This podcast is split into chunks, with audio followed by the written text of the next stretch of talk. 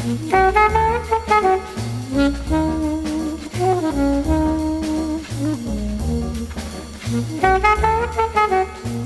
everybody, and welcome to the 217th episode of MTG Fast Finance, the podcast that's tired of wired trying to make fetches happen. MTG Fast Finance is your weekly podcast covering the world of Magic the Gathering finance, collection management, and speculation. I'm your host, James Chilcott, aka at MTG Critic on Twitter. My co host, as always, is Travis Allen, aka at Wizard Bumpin', and we're here to help you folks make and save money playing our favorite game, Magic the Gathering. Good evening, James. Good evening, everybody. Uh, nice to be here tonight. Have you been taking the opportunity to scroll through your past magic matches, which are soon to vanish into the aether? Uh, probably the most interesting segment in my limited uh, history of top level magic was when I made day two at Canadian Nationals back in the like late '90s. I think it was like '97 or something. Oh, and geez. went up against Necropotence the f- last four rounds against a bunch of like pretty well known Canadian pros at the time, Gary Gary Krakauer, Gary Wise, and some others, and just got my ass handed to me and got knocked knocked out of top eight contention. that is as, as close to the sun as I ever flew. Um, okay. uh, other than winning some pre-releases and so forth along the way. Well, Um, For for those who missed it, uh, Wizards of the Coast will be di- discontinuing the Planeswalker Points program, which isn't really shocking. Uh, but they are discontinuing all access to all match histories from the course of Magic. From all of Magic, they're discontinuing the access to all of the match history forever. Like just all disappearing. And people are, unsurprisingly, not too happy about that. Yeah, I mean, I think your, you know, your ire about that is going to be in direct proportion to how long you've been a Magic player and how important the Duelist Convocation International, uh, the DCI, as it were, uh, and your early assignment of a DCI, a six-digit DCI number, or uh, for very few people at their five-digit DCI number, has become a part of your, you know, personal Magic history and culture.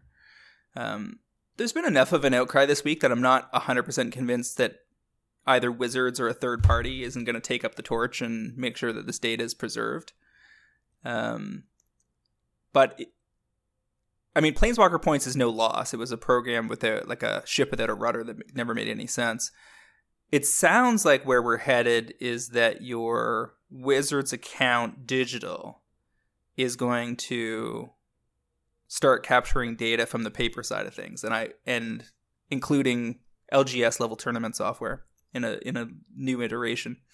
And that's starting to get sort of close to what we asked for a couple of times on this cast where IPRA was proposing a kind of total life cycle software product that would track everything we do in the in the magic uh, economy. Um, you know sales made at the lgs level all the various tournaments we play, both on and offline, promotions that we've participated in, how we've reacted to those. That's a gold mine from a marketer's perspective.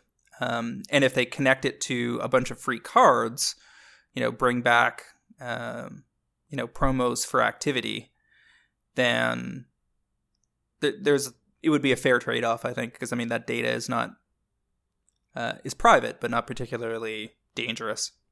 Um, other than in the sense that it helps wizards figure out how to take more money out of your wallet. so I guess it just depends on how how much you think that's dangerous. The introduction of any of those programs would be, of course, excellent. Uh, we would love to see that as w- willing consumers and capitalists that we are. Uh, but you know, that's sort of beside the point. It's all, all those programs were great. Maybe they'll put them in, maybe they won't. I don't know. But it's just staggering to see Wizards take uh, what do we got? Thir- 30 years? Right? I'm 20. Ma- Ma- Masters 25 was like last year the year before. So like 26 years or something like that of magic history and just it's gone. Just snap it away. Um, we know, I know, I did see there are some tools out there that allow for scraping the website and access, you know, get, getting a hold of your match data. People have been using that. It, I mean, someone might undertake the effort to try and drag all of it out before access goes down. Wizards might change their tune after seeing how angry people are online to make that available for a longer period of time or permanently. But it's just yet another staggering, staggeringly bad decision um, out of a company who seems incapable of making a good decision that involves anything with a power switch um, and more short-sighted profit seeking. Like it seems so wild to me to discontinue your engagement with the last 20 you know the history of the 26 years of the game. And i you know i've been playing on and off since revised but i my match history doesn't start until zendikar. That was when i registered for the dci which you know comparatively is not all that long ago. Um, you know there's nothing special about that. I'm just and I, I have no matches that I, I particularly care about having access to. It just it's just staggering to see them. It's just like it's like just burning goodwill for no reason. I mean, I really just I just don't get why they would make such a serious PR blunder for it's just an unforced error essentially. Well, it's hard to hard to know how much. It, I suspect that this is a decision that was made pre-COVID, and and is now trickling out. But if it wasn't, I mean, something cutting expenses is would make a lot of sense coming top down in during the COVID period because every major company is facing, you know, challenges financially. And this is the kind of thing where they're like, does it make any money? No. Okay, what what does it do? It's just old results. Do we use them for anything? No. Do the players? Not really. Are they going to be pissed? Yeah, probably, but they'll get over it okay, well we we've made a hundred decisions like that in the last five years, and we're up until COVID, we were still making more money hand over fist than we ever have before. So we're just going to keep doing these things that supposedly piss people off, but probably just keep us front in mi- front of mind because players are talking about us constantly. Um, it's tricky. Like it can't be that expensive to maintain the DCI, if it was me and I knew that I was looking to leverage a more advanced modern system anyway, I would keep the data and use it to seed the process of getting all the rest of it running. There's first of all, from a marketer's perspective, knowing which tournaments you played in when and mapping that against product releases and doing some other data mining like that probably has more value than they're giving credence to. And my guess is that they haven't mined that data to the extent that they could have. Um, so yeah, I mean, I don't know to what extent it's a fumble, but it feels like one. Well, I mean, right? Like how how much could it possibly cost to leave a couple servers with this data up online, accessible via web portal for people to go look up? Right? Like that's got to be like virtually nothing for a company of Wizard size to leave up servers with that data that can handle, you know, what a couple thousand requests a day. I mean, that's there's it's probably not getting any more traffic than that, if that, and that it's it's, it's just like free, and it just like it would cost you nothing. It's virtually nothing to maintain this, but it makes everyone very angry if you take it away. Um, and you, the the whole like, well, it doesn't make us any money, and it costs us money, so we should get rid of it. Is is such a flat way of looking at it because you know there are a couple of other players who have spoken more at length uh, and with with more experience about how Magic's competitive history, their long competitive history, is one of the best assets they have. And we've talked about how you know their long standing history is what sets them apart from other TCGs, and they you know leveraging that and and embracing the, the physical nature of the game rather than the digital nature is is what makes them special, and how they just keep seem to keep turning their back on it over and over. So it's it yeah, it just seems like it costs them so little and it's potentially so valuable. Um, I just I don't understand how they come to this decision really. Yeah, the uh, the great Kai Budde was pointing out on Twitter today that looking over some of his previous match results, he could see major events where the software just didn't seem to know who he played against in final rounds of things, like leading into top eights. And he said, like, I remember like that this person and this person were definitely known pros and not nobodies who didn't turn in the match slips. And given the nature of the event, that data should have been there. And apparently, the answer to why that data has degraded is that people that didn't, there was a certain point where you had to switch over from your old DCI account to the Planeswalker point system. And if you didn't do it in a certain period of time, they basically dumped your data. Huh. So so a large portion swath of this data is already gone. People just haven't noticed. which is yeah i which was also a odd decision they would have made back then um uh, and helen was in charge back then too right like she was the Well, she was certainly in charge of Organized organized play. play. I don't, I don't know if this if this was a project under organized play's mandate or not. I, it seems like it would be. hmm yeah i just all of this just seems to be handled wrong at every turn essentially like i can't it's hard to think of a good decision they've made in regards to any of this type of information what little what little event what decisions we've seen them make all seem bad It's not the only decision we're going to call into question this evening. Uh, Want to tell us a little little bit about what's going on over here? Yeah. Uh, what's going on is uh, I'm glad to be here and looking forward to sharing some valuable information with all of you. Our show is produced by MTGPrice.com, the leading MTG finance community. Sign up today at MTGPrice.com to track your specs, chat on Discord, and read articles by some of the best financial minds in the hobby. MTG Fast Finance is proudly sponsored by Cool Stuff Inc., where you can find all sorts of cool, nerdy stuff in stock, including all the best in Magic the Gathering single sealed product and a plethora of other collectibles. Use the promo code FINANCE5, that's the number 5, during checkout at coolstuffinc.com to save 5% off your order and support this podcast. Uh, how are we structuring our show this week in the Plague Times part 4 or 5? Oh, is it only four or five? It's been like six weeks, hasn't it? It's been a while. Yeah, Uh, I don't know. I've, I've completely lost track of days at least three times in the last month. Right. month. Did you see that bit that the Cleveland news station does?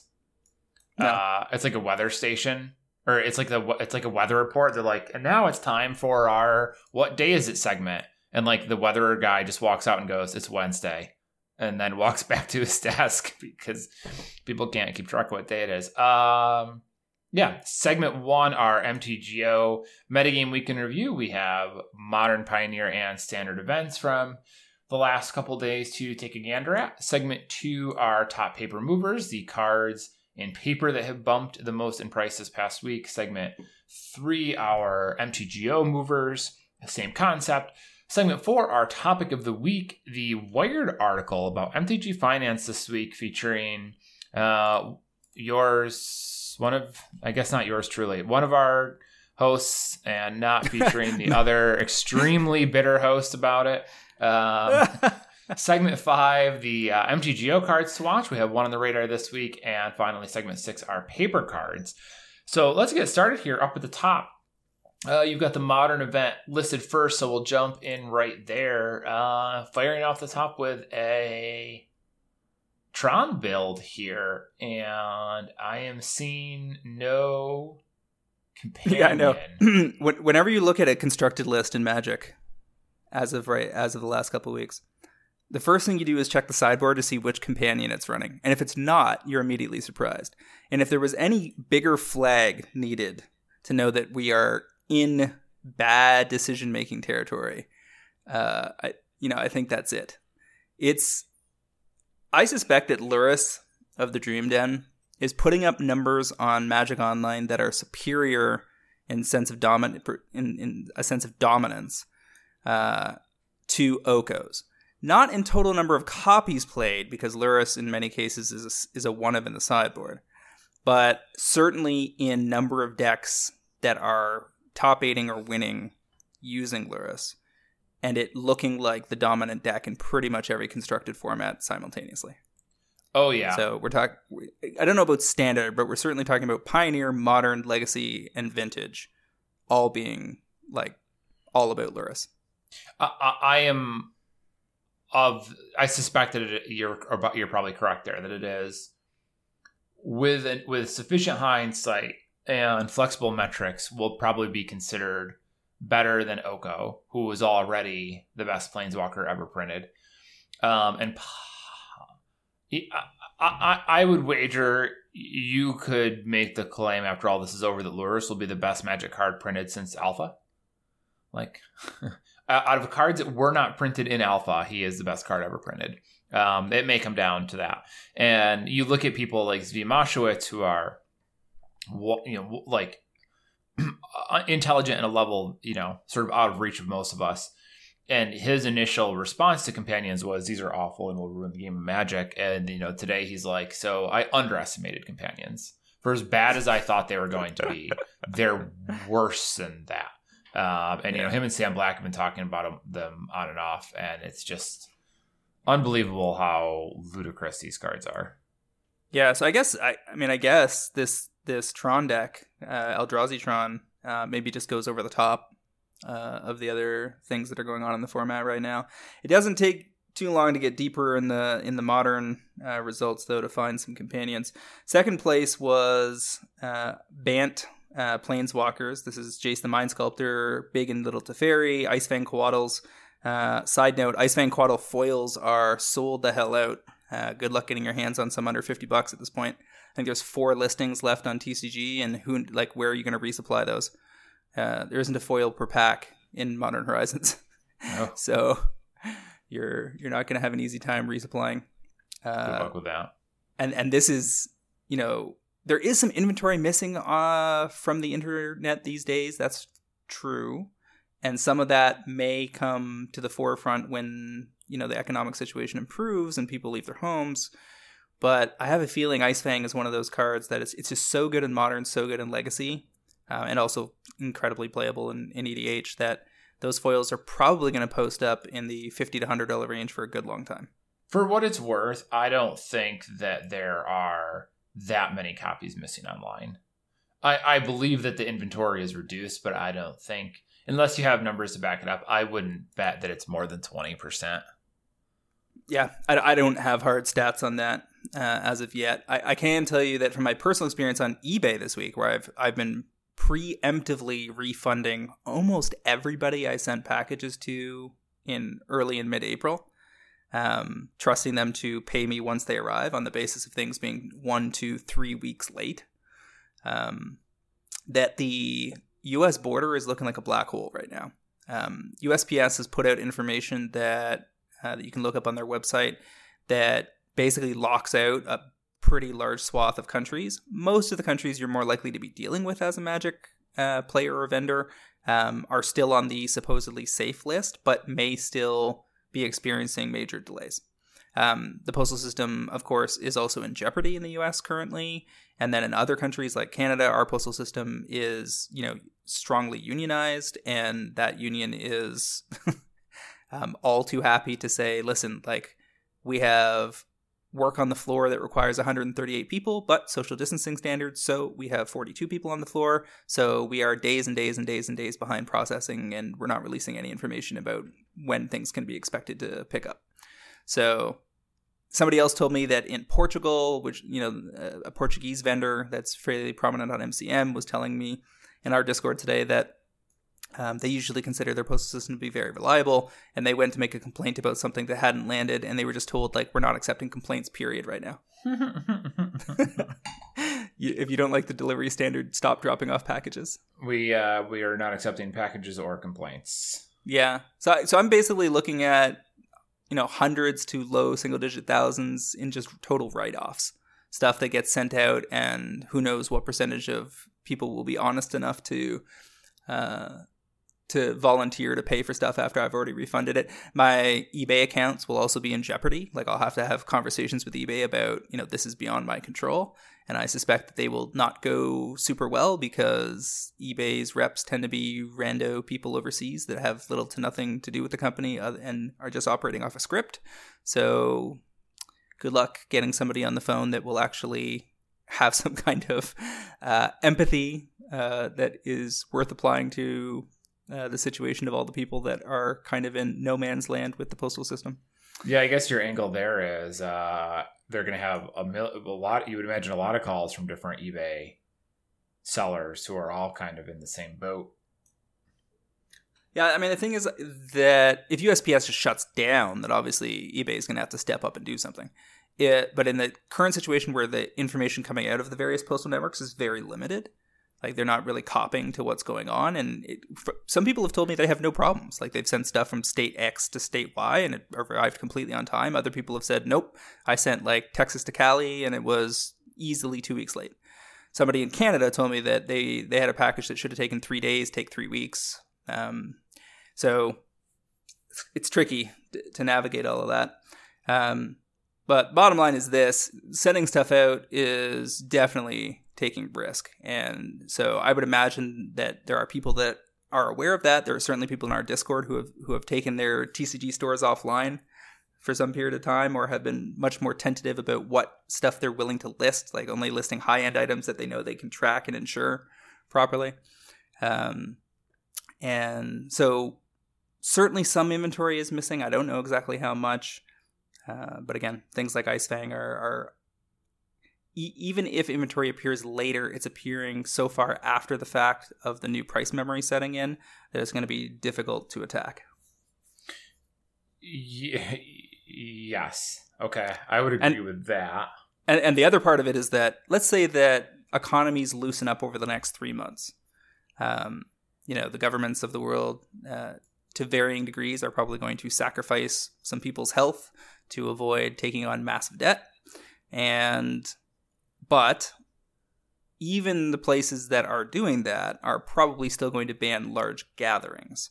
So, being able to drop off a buy list at a Magic Fest in 2020 is looking like slim to none chances. Yeah, I I'm operating on the assumption here that there will be like you just have to assume you can't do anything with essentially any groups of people or possibly at all in 2020.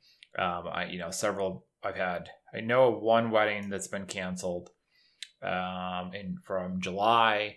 The other one that I know of that's in September, I think is probably gonna get canceled any day now because the odds of even if the countries open up and people are allowed to circulate come september you know come october or you know august september october i don't expect that you'd want to have an event in that environment in that climate it's still going to be a concern people are still going to be worried about it even if you have them it'll result in people being extremely uncomfortable at those events. Like you're going to see a major drop off in, in attendees because people are going to be concerned about that. Uh, so what there, uh, it was in the news that uh, some governor or something like that was talking about having. It's like, oh, after all this is over, we're going to have a big ticker tip take ticker tape parade down the central street of our city to you know thank all of the first responders and you know medical staff and essential workers and uh, it's which is really staggering because there was the Spanish flu, which I'm sure you've heard allusions to back in uh, 1918, which was similar to this, um, another poorly named disease because it didn't start in Spain. But after the Spanish flu wrapped, they supposedly wrapped. I think it was New York City had a big parade to celebrate the end of it in which case there was a massive resurgence in the disease because all of those people crammed onto the city streets resulted in it spreading again. So my point being is that if we get into July and you know states open up and have unfettered events and there is a, a big event you're going to have something like a gp or some convention and suddenly there's going to be a ton of new cases because it broke out at that event and you're going to go right back to doors slammed people being afraid to go to events because like I don't care if the state says it's legal. Uh, clearly, I am going to get this if I go. So Yeah, yes, no be- one's going to any GPs. It's going to be super tricky. So, I mean, the people running online buy lists are going to be pretty important, and it remains to be seen whether the LGSs will be able to stabilize pending, you know, when people are actually allowed to play at them. And all it's going to take is one big story to break about how your X local LGS results in a second wave of COVID breaking out in a state to shut them all back down again. Yeah. So, And uh, back to this modern and- super qualifier yeah, from April 25th. Fair. I um, can complain about this for a while. we've got Affinity back on the radar because Affinity decks tend to run permanents of two cast and costs or less, just like that black white deck and Pioneer. So, of course, they are another Lurrus of the Dream Den deck. They are neither black nor white. In fact, they basically just run colorless and green, but pretty easy to splash Lurrus if you need to. Uh, one of the interesting innovations here is I'm seeing copies of the Ozolith pop up. Uh, the third place list had one Ozolith in the main, alongside four hardened scales, but the sixth place list had four Ozolith in the main. That's that's a commitment to that. I mean, I would have expected one to three. I, I a full four is surprising. I wouldn't have guessed that many.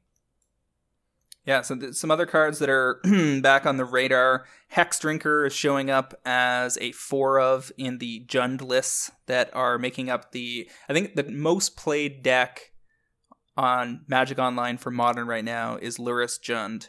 And Hex Drink is a four of there, and Tarmogoyf is back on the menu as a four of.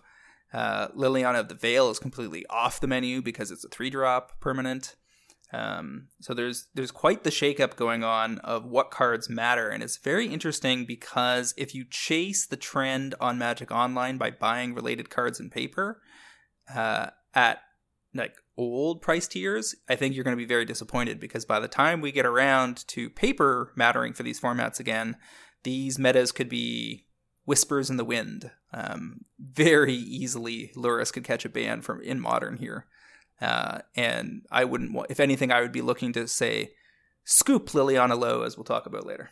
Yeah, I have, um, you know, I have a card on my list this week that's a pick because of this, but you know, it comes with a caveat of like, I don't know when and if Wizards will ban cards, so I like this, assuming there isn't a ban. But if there is a ban, then all bets are off.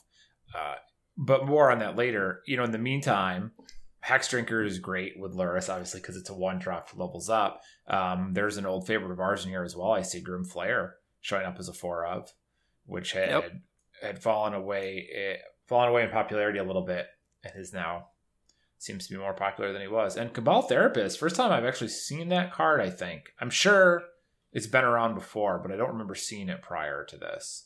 I mean, there's a ton of specs in this fourth place uh, creature combo deck. I, am sure I have some foil vizier remedies kicking around, some foil walking ballistas, some hex drinkers, giver of runes, uh, Duskwatch recruiter foils, some Eladamri's call.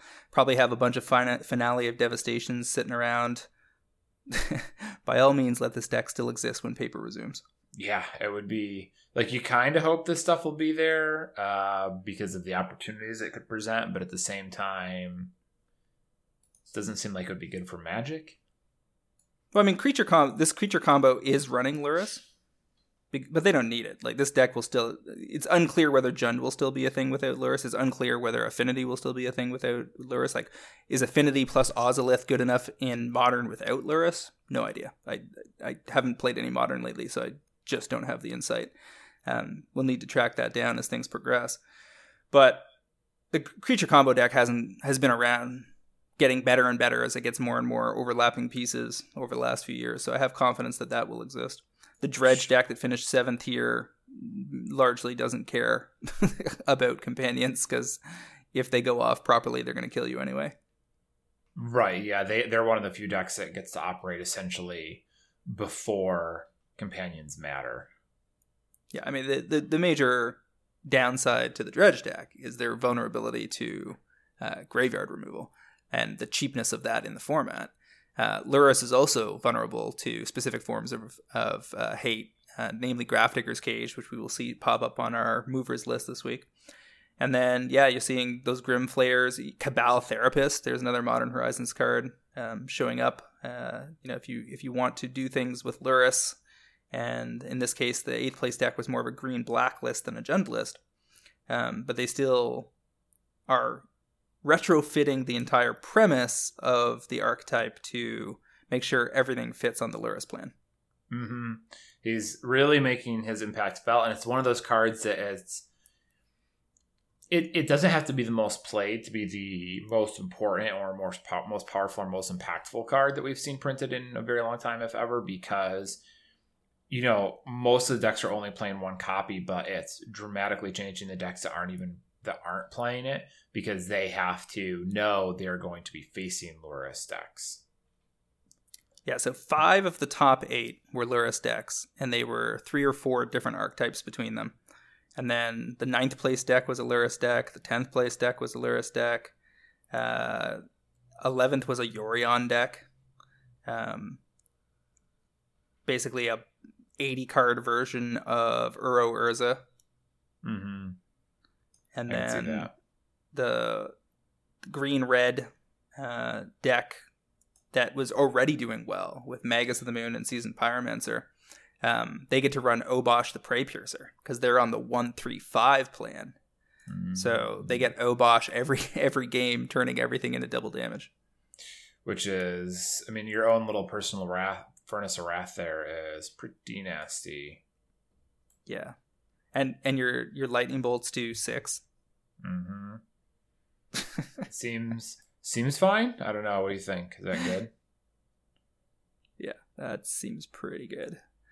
Uh, so yeah, I mean, Lurrus absolutely everywhere, and when it's not Lurrus, it's either Obosh or Yorion to a, a slightly lesser extent. Yeah, it looked like, um, and I, I saw Sam and Zvi talking some more about some of the other companions, and they're like, "Well, I could play Lutri, but I started to build Lutri and realized I should just be playing Yorion." So it doesn't even seem like we're going to get to see a good mix of them. Well, I mean, I think we're going to see four or five of them of the ten, and we already know that I think six or seven at last count have, have top eight at something. Um, so just tremendous dominance for the mechanic right out of the gate, as we talked about last week.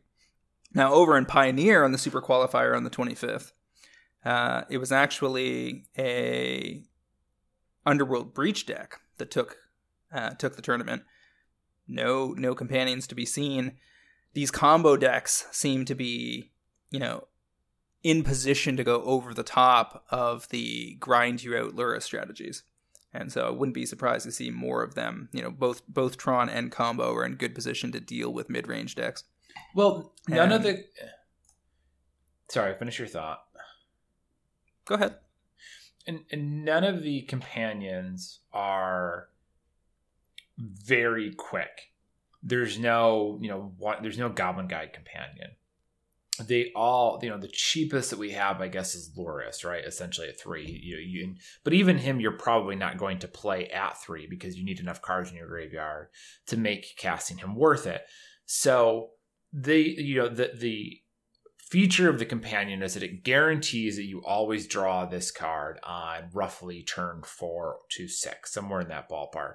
But decks like the Underworld Breach strategy the Hidden Strings Lotus Field deck don't care about turns four, five, and six. They don't care about giving you the extra card on turn five because they just want you dead before that. And it's that idea of like, uh, what was it, virtual card advantage, I think, that Tom Ross wrote about on Star City years and years ago, where he's like, I don't care how many extra cards my opponent draws over the course of the game. If they never get to leverage those cards because they're already dead, then those cards I drew were worth nothing. And the 10 cards that I had and played over the course of the game are worth more than the, you know, seven that they played essentially because the extra five in their hand were relevant. So that's essentially how these combo decks are going to approach these companions is I don't care if you get to draw an extra card on turn five because I'm going to kill you before then.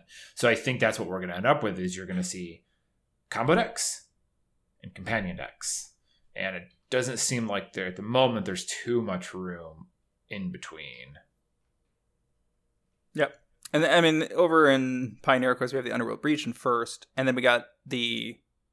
uh, It's not really a Jund build, but it's certainly a a build where Lurrus was flagged early on to snap right in here. The black white Sram uh, enchantments deck uh, finished second and third, and then fourth was a Yorion deck, uh, basically blue white control with uh, Heliod Sun Crowned combo uh, with Walking Ballista, Baffling Ends, four Elspeth Conquers Death, which is a card on the rise, uh, four Teferi Time Raveler, Arcanist Owls, Charming Prince, all sorts of action. Basically, lots of things with come into play abilities that Yorion will give you massive value off of um, out of that protected eighth card slot. Uh, the black white deck was also in fifth, and then sixth was the, was the same Underworld Breach deck that finished first. Seventh was uh, pretty interesting. It's a Fires deck in Pioneer with 17 blue, white, red planeswalkers.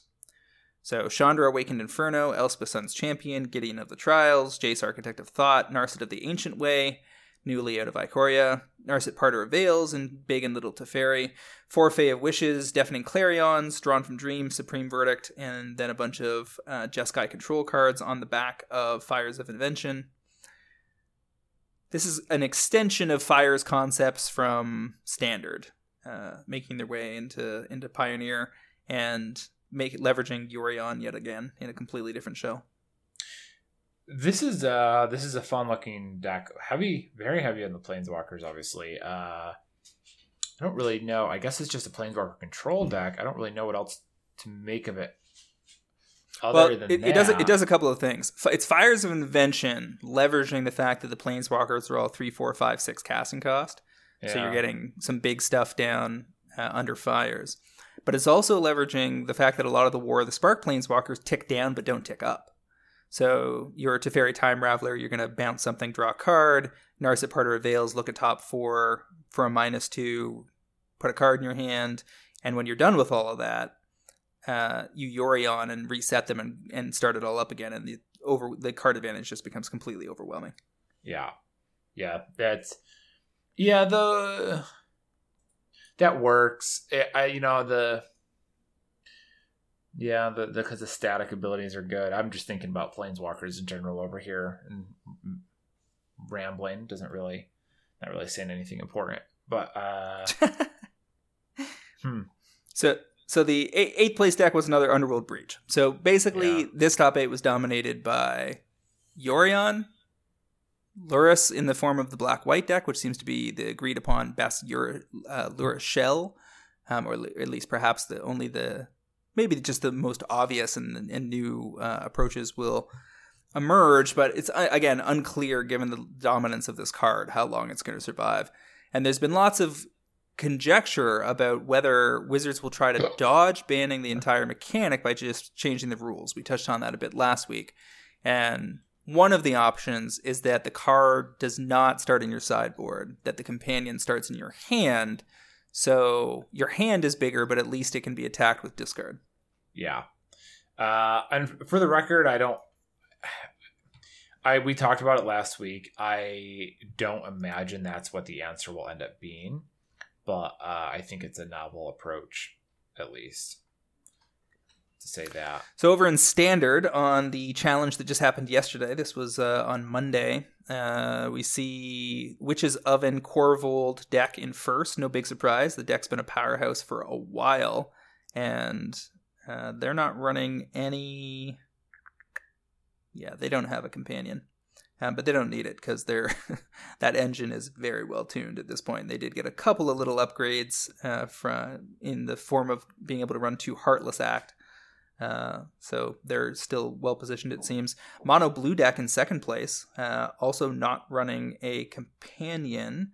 This is uh, Brazen Borrowers, Brineborn Cutthroats, Hypnotic Sprites, Sea Dasher Octopus. Um, one of the only mutates that you can flash in, if not the only. Uh, Spectral Sailors, Stonecoil Serpents, and then some counter spells and card draw spells. So kind of like a, a mono blue sky strategy, finishing second in standard. Uh, in third place, you've got a Yorion deck. This is uh, Bant Planeswalkers, Narsets, Tamiyos, Teferis, and then they get to do things like ramp up into uh, pulling Uro back out of the graveyard or casting Agents of Treachery. Um, they've got Elspeth Conquers Death, Omen of the Sea, and Shark Typhoon is looking like a serious card uh, at minimum for standard. Uh, the ability to cycle end of turn, get a big uh, shark token with flying into play, and draw a card uh, is looking very useful in mid range and control strategies. Yeah, I'm not terribly surprised by that. It's a good card for control strategies where it's it's useful as you're looking for something else to do sort of in the process and then quite good later on um, as sort of a finisher. So it reminds me of uh, decree of angels essentially. Yeah yeah yeah. Which i'm sure uh, is on uh, purpose. Decree of angels is that the name? Yeah you said this, you're talking about the Sharknado card, right? Yeah, but I don't, is that the actual name of the card? I know the card you're talking about, but I don't know if it's called Decree of Angels. Oh, uh, J- Justice, Decree of Justice. Sorry, that made angels. Yeah, that's the one. No, so yeah, it made angels and soldiers. Yeah, right. So fourth place was a Fires of Invention deck. This one, uh, new cards. This is mostly Kenrith Fires, as it's been come to be known in Standard recently. Uh, only new additions are a single copy of Narset of the Ancient Way and the Jeskai Triome um, seeing play. And then fifth place was more of a Bant control strategy Yorion style again. And then sixth place was Lukka Coppercoat Outcast in a Jeskai build where you're trying to get Agents of Treachery or Winota Joiner of Forces into play alongside some early humans and then go to town. This is a pretty interesting build. It's basically a new archetype that is Ikoria enabled uh, in the form of having access to Winota and Lukka. That is a fun looking deck. I, I mean, activating your Lukka with the goal of hitting Winota is well. I guess you're not though, because it's you have too many creatures to be to be playing this as a sneak attack. Hmm. I don't know if I like. It's not. I guess this isn't a. Uh, this isn't a Lukka deck. I guess. I want like, but it's because it's only playing the two, and it's not really playing it as a sneak attack either. Basically, all your creatures are value. Yeah. You got Agents of Treacheries, Bonecrusher Giants, Brazen Borrowers, Charming Prince, Fblthp, and Winota. So, Lu- wh- whichever of Lukka's abilities you use, it leans into that premise. Yeah. So just like Jeskai value that happens to play Luca. Okay. I started looking at this. I'm like, oh, they're playing uh through the breach deck, but like not really. So Kenrith Fires was seventh, and uh, again eighth. So Fires decks doing a lot of work in both Standard and Pioneer, more so in Standard than Pioneer. Um, between Korvold and Kenrith, that seems like the axis of activity for Standard at present. Okay. And Lutra, L- Lurrus, and Lurrus. Still plenty of that. Yeah. Well, it wasn't really. There's no Lurrus decks in the top eight of the Standard event. Uh, oh, 12th place was the first one. Okay. I might have got. I might have been looking at the Pioneer list too. I'm jumping between. There, there's a. Yorion. There are Yorion builds. Oh, But- Yorion. but no Maybe that's I was thinking of. Yeah. Yeah. So, which is interesting because we're we're hearing about how problematic the com- companions are, but it seems so f- far like they're not not terrible for standard. You're at, you're at third and fifth. Yeah, but but here's the thing, and here's how I think we arrived at companions being a problem.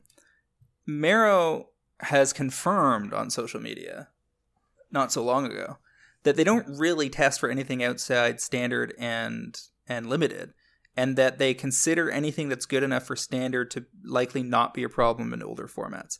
And that right there is the premise that is leading them astray. Because that's completely wrong. They need to be they need to have people testing for at minimum pioneer and really they should do at least a modicum of testing for modern and, and legacy to have a sense of what whether they want to still release the card in the same form. Their their approach over there is probably that legacy doesn't really matter anymore. Modern we're, we're planning on replacing with pioneer but even if, if that's the case they need a dedicated testing team for pioneer so they can keep the, the format that's supposed to draw people away from modern and legacy as healthy as they possibly can. Lurrus is a great example of where this strategy goes wrong because Lurrus needs gets better and better the higher the power level of your format is because that brings the cost of the permanence in your deck down to the bare minimum. It's why Lurrus and Black Lotus is just completely ridiculous. And then it gets less ridiculous as you go back through other formats and you end up at Pioneer where you're recursing uh, uh, Voltron black white creatures that have a bunch of enchantments on them. And then if somebody manages to kill that creature, you basically just bring it back and do it all over again.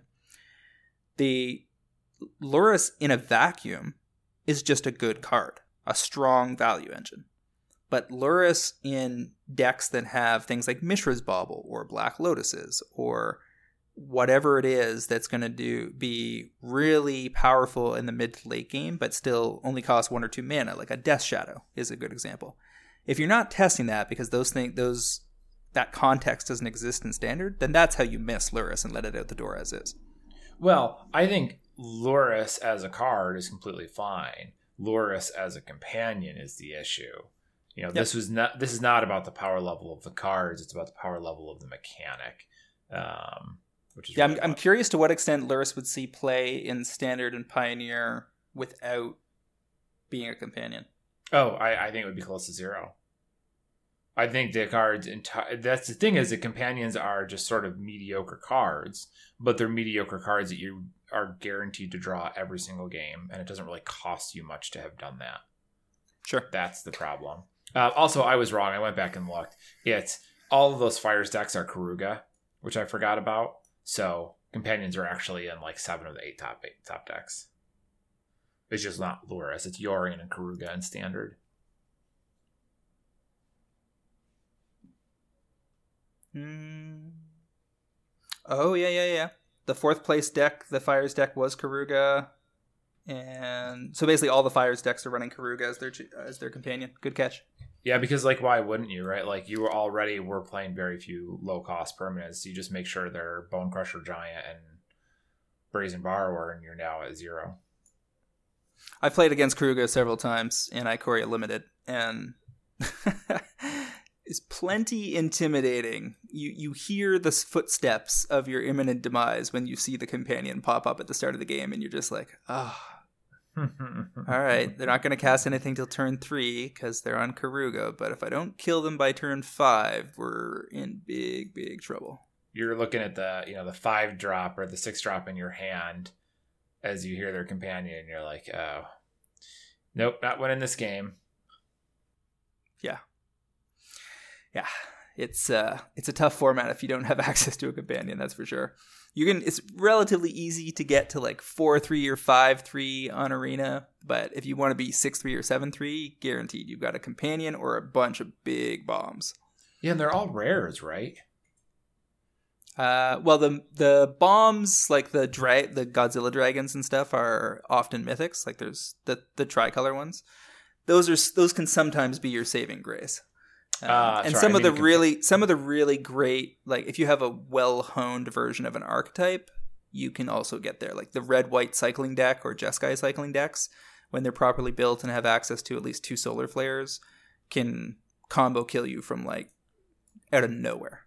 Okay, yeah, I was watching a Ken, I watching a Kenji stream last night where I think he was at like four life, facing down five creatures on the other side of the board, one of which he had pacifismed, and he had a solar flare in hand, drew into the second one, checked his uh, graveyard. He hadn't dealt a single point of damage yet, and sure enough, he's got ten cy- single mana cyclers already in his yard. So he solar flares into their turn, solar flares his turn, and it's over. Mm.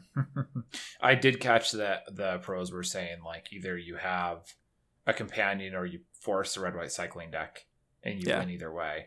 Um, but I meant the companions are rare though, right? Yes, all the companions are yes, rare. Companions, so like companions seems, are rares. Yeah, seems very possible that you could just not see a companion, or well, you see a companion like in pack three where it's way too late to audible. Well, you're gonna see three rares, and there's like whatever 50 rares in in the set. So you're gonna see in in the first pack you have a 20% chance of of 20% chance, 10 companions, 50 rares. Yeah, you have like a 20% chance of catching a companion in pack one. Which so is... they, they, they come up often enough, and and I'm I'll tell you it's real. I have yet to play at the six three seven three level and not play against a companion. Mm-hmm. That's what I mean. They've I, always I just I wonder how many people like if you open a pack and you don't have a companion or a bomb, are you just are you immediately go all right i have to force red white cycling and then if you get to like pack pick five and you have no bomb and no companion and you can't force cycling do you just pack it up red red white cycling or the black white humans deck if you can get the uh, drain one enchantment in multiples has been pretty good for me i've played black white decks that basically had no bombs but just had tons of humans, two drop humans, three drop humans, and two of that enchantment. And then they're in trouble because a lot of those big, the over the top decks, mid rangey decks, like a Keruga deck, is looking to attack you with a bunch of like five fives on turn nine or something and kill you. But if they kill six or seven humans in the process and get drained for 14, they're going to have problems. Sure, sure. Uh, all right. I mean, I haven't played it. I just, you know, as I listen to you guys talk about it, I kind of wonder it, know, the format feels fundamentally unbalanced, but I've still had fun playing it. Sure. All right. I mean, I can respect that. All right, so moving on over to second segment, top paper movers of the week. We've got uh, aforementioned se- season pyromancer moving from like 10 to 13 little hope for the uh, modern horizons spec brigade uh, rg Pronzalis using Klothys still uh, making waves in modern. I don't know that this deck uh, would have been likely to keep showing up in top eights if obosh hadn't slotted in so nicely into it. Um, but it let you know it was already a good deck and they get to go toe to toe with other companions with a solid companion of their own. So uh, I have I have hope for the green red deck and paper, uh, assuming that people get out of the house sooner rather than later. Um, Avacyn Angel of Hope, uh, first printing was an Av- Avacyn Restored. Saw some movement on this this week from say thirty-five to fifty dollars. It's in eleven thousand EDH decks, but I'm suspecting that this got targeted as people have been noticing that some of the cards that were already in, had been out of print for a little while and didn't have super deep supply, might have been mythics, might have been promos, have been relatively easy to mop up in a situation where buy lists can't replenish very easily. Um, most of the buy lists in the country are shut down. Um, a lot of inventory is offline. We don't know how much, but definitely some. And uh, so that and GPs don't exist. So you know the people that would have been dropping off Avacyns to replenish supply of Avacyns aren't necessarily present in the market right now. So not tremendously uh, surprised to see a card like this on the move. No, and I mean it's going to be you know it's, it's very popular and EDH has been for a very long time.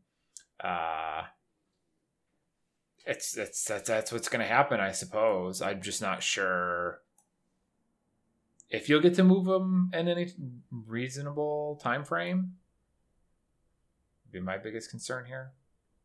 Yeah, I mean, it's any fifty to hundred dollar card. People have to see a reason to be buying it now. And I, I, I question whether Avacyn has a hype spike that is going to see your thing sell. Like I had no problem selling Decree of Silence uh, early in April that I bought at 80 cents and sold for $10. Other people reported they sold them at 14 or 15 because people are actively trying to build that Jeskai deck. They know they can't play their new commander decks, but they may as well go ahead and build them because they're going to want to play them later. And they're looking for hobbies at home anyway. But something like an Avacyn, you know, you might earmark it as a card you want for your EDH deck, but do you feel pressured to go get it right this second? Maybe not. Like, who knows? It could show up in Commander Legends in the fall. It's hard to say. Yeah, I, I it seems like some of these luxury cards might do well at the moment because why like you're gonna get your stimulus check you know like oh i'll go buy this cool card i've had my eye on but yeah the more i think about it probably not because why you know why why spend the money on something like that right now you can just wait and hold off and maybe it'll get reprinted and maybe it not but maybe it won't but you're probably not going to see too much movement on a lot of these types of cards at the moment. And then well, and instead, you're going to spend your EDH dollars, maybe like building a new deck that you've been meaning to, like one of the new commanders, uh, because you feel like you're going to get that's something you're going to want to do regardless. Well, there's also the fact that a lot of the whales in the magic market um, are either still gainfully employed because they are essential services, you know, your programmers and engineers and what have you. People can um, work from home. Kind of people that are attracted Sure, and and that are white collar professionals with jobs that are unlikely to let them go unless they really really have to because getting them back is such a hassle. Like anybody who's ever had to recruit a programmer in today's day and age knows that you do not fire a programmer, a good programmer if you don't have to. Like that's one of the last people you want to let out the door because they're keeping your business running and replacing that the built up the knowledge they've built up in the five, six, seven years they've been with you or whatever is is not happy space. And again, they could easily just be essential services where the businesses in question, you know, engineering company or whatever, may not have hired fi- fired anybody because software companies likewise.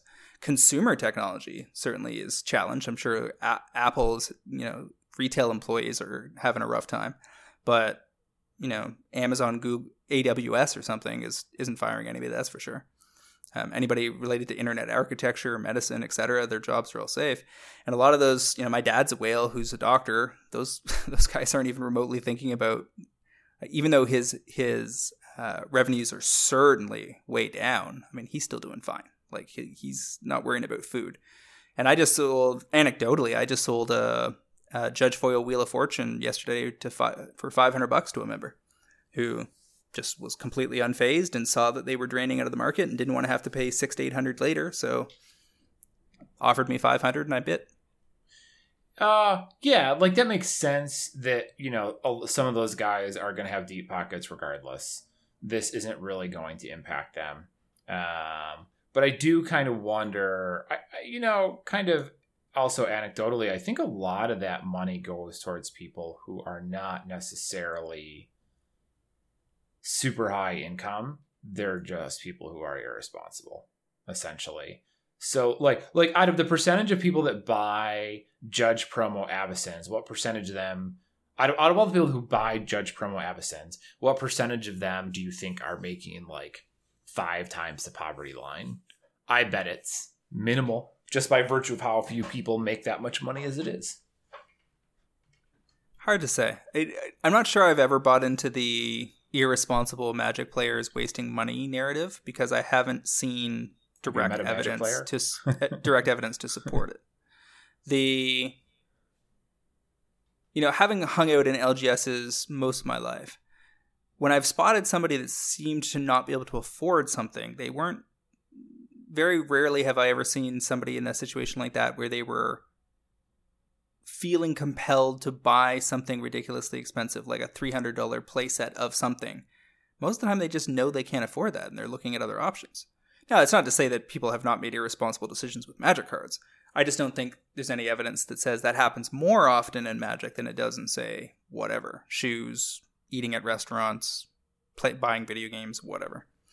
Um, moving so, along here. So, wait, so, hold on. So, your I guess your point then isn't that it's less so that magic players your point isn't that magic players aren't irresponsible it's that they're no more irresponsible than the rest of the population yeah i would i would expect that the proportion of credit card debt amongst magic players is no higher versus their income than it would be in any other segment of the population. Uh, i i suppose i don't have an argument for that at the moment but i don't think that disproves the idea that most of the people buying Avacyns are people who probably shouldn't be then.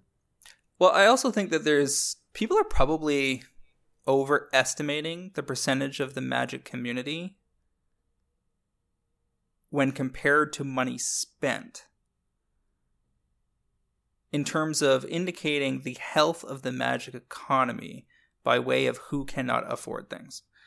That was kind of convoluted. Let me try it again what I'm really getting at is that the whales spend so much of are, are make up so much of the magic economy that the people that are don't have tremendous disposable income deciding oh I can't spend my usual 60 bucks a month on magic. I'm just going to buy food because I need to eat. Doesn't really disrupt that much. The yet. Now the longer things go on the worse things are going to get. Um, but it's possible that a whale is the equivalent of 20 of those people. You know, like I spend 40, 50, 60,000 a year on magic. So as long as I'm still buying, you need a lot of those people to opt out before you're going to see Avacyns not sell. I don't know if you count because the way that you're spending the money is not even you, if you, even if you're you're, you're spending 40 grand but you're selling 40 grand sure but i'm still spending 40 grand like the, the, the selling is relevant to this discussion. We're talking about how much who's buying cards. I, no i disagree with that because the purpose for you of you buying the card is fundamentally different than the other people buying that card for the most part. And you are essentially not trying to be a part of the you're not trying to own the card. You're trying yeah. to be a cog in the market. But the guy down the street from me who wants to put Avacyn in his deck is looking to remove that Avacyn from circulation i'm not sure how that matters to this discussion we're, we're talking about whether cards will sell whether they get sold, resold, or absorbed into the market is is neither here nor there. That what I'm saying is that if you have a pool of a million dollars worth of inventory and you want to know whether you can sell it, and 60% of the sales in the market are made up of whales who are unaffected so far by the economic situation related to COVID, then it's entirely possible that you're only seeing a dent in your sales as opposed to a complete collapse. And indeed, in talking with vendors, that's pretty much what we're hearing. And that's the kind of conversations that are happening in our Discord and have been for weeks. That sales are down, but they're not dead. And in fact, seem to have rebounded lately. And, you know, mid to high price ticket stuff seems to be selling fine. Probably because, again, the whales are not impacted. The people that can afford $500 Sol, like Masterpiece Sol Rings, are still in the market. And if anything, they're looking for a little deal. Maybe they expect a little more off to get the deal done. But until those people are facing hardship, cards will still get sold. Because again, the, I, I'd much rather be selling um, magic cards than say business shirts because there's literally no reason to be buying one right now. And it's not the kind of thing you're going to be like at home, like, you know what? It's been a while since I bought a business shirt. It's I haven't been to work in two months. I think I'll go ahead and get a blue Docker shirt online. I'll go order it on Amazon. Much more likely that you're like, I'm bored. It's Sunday afternoon. I haven't built a deck in a while. I'm gonna order up an Avacyn and put it in this deck. I'm not gonna play for three months. Well, I uh, I did buy some clothes. Uh, I knew first, I knew you were well, gonna have the I knew you were gonna have the answer to this in the first like t- two weeks. In like the first two weeks, and now I've stopped. Uh, I, I actually I, dropped some clothes off at the tailor right before all of this, and they've just been sitting there the entire time. They've been at the tailor for like two months now. Um, we may as well move on. A lot of this is conjecture yes. and, and yes. anecdotal evidence. And That's where I was going to It remains to be seen how things will settle. We're still relatively early going. So all of this is fascinating, but may not mean anything four to eight weeks from now when the situation has, in fact, resolved. Uh, Splinter Twin out of Modern Masters 2015, going from 8 to 12. Uh, it's like 2,000 decks reported on EDHREC, but I have to assume that this is somebody going in on this as an unbanned spec target. Did, uh, did we not just have an unbanned announcement that was uneventful? I, I don't I don't believe this makes any sense. Like this this might actually be in relatively low supply. I haven't double checked supply um, pattern, but I, I don't see Wizards making these kind of moves anytime what, soon. If you're Wizards, why would you unban this in Modern? What possible reason would you have? I, I don't see it. Card legal. I don't see it. The so much more likely that we're going to see Lurrus get banned in Modern in the next two months than than it is that we're going to see unbannings of unloved combos. Yeah, I really I can't imagine what reasoning Wizards would have to be like, you know what we should do is bring back Splinter Twin. Like that will make this all better. All right, let me plow through the rest of this list. Diabolic Intent, the original copy out of Plane Shift, Planar Chaos, Planar Chaos, Planar Chaos. Yeah, so that's PLC, not PLS, as I've got on the list here. Um, going from sixteen to twenty four dollars. It's in sixteen thousand EDH decks. The Battle Bond reprint was the most noticeable no, notable one. Uh, this first printing and most other versions have drained. There's also a Amonkhet Invocation version of this, but that's the only three versions that have ever existed. Battle Bond, of course, wasn't a super heavily opened set. Uh, Planar Chaos was like 20 years ago, and the Invocation um, is a masterpiece, so was never in super high supply. So, super popular card in EDH hasn't had a mainstream reprint more than once in the last 20 years. Not crazy surprised to see this draining out of the market. Uh, we were wrong. It is Plane Shift. Oh, is it? Because I, I was thinking of a different card. Yes, Diabolic Intent was Plane Shift, which is I think I think it is PLS. Not that that particularly matters. Um, yeah, I remember talking about the Invoc. I feel like I. No, it was the Battle Bond. I picked playing the Battle Bond copy as a buy at some point. It was a while ago now. In the summer, probably. Mm, yeah, like yeah, last summer maybe. But I think, and I uh, are those so let's see, we're talking about the non foil Diabolic Intents going from 16 to 24. And TCG player, uh, their staff is unionizing and their website is slowing down. So there. Okay, there are three foils left, and they start at forty one dollars. So the foils actually got bought out. It looks like. So we could be I- looking at the not the foil version of this on our top movers next week. I feel like I have a few of these from when you called it sitting around, so I would love to put them up for sale. I'm just worried that I'm going to get zero in return when they don't make it through the postal system. Uh, Wheel of Fortune at a revised uh, was subject of much discussion online this week, going from in theory 120 to 185, and I've got copies of this that I picked up at like 40 not so long ago. Um, revised uh, was a fairly large print run. Uh, these are no more rare than say dual lands are um, but certainly are capable of holding a high price tag. People were complaining that this is a, an example of why the reserve list is so ridiculous because this card is only played in EDH, so why would it be so expensive? And it's like, wait, wait, wait, wait, wait. yeah, it's, but it was printed 25 years ago, and there's a judge promo, and that's it.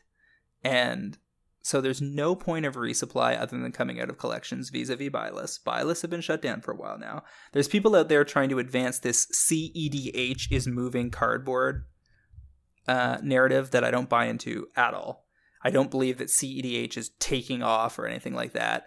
I believe that there are people that were targeting Wheel of Fortune and tried to pin it on CEDH foolishly.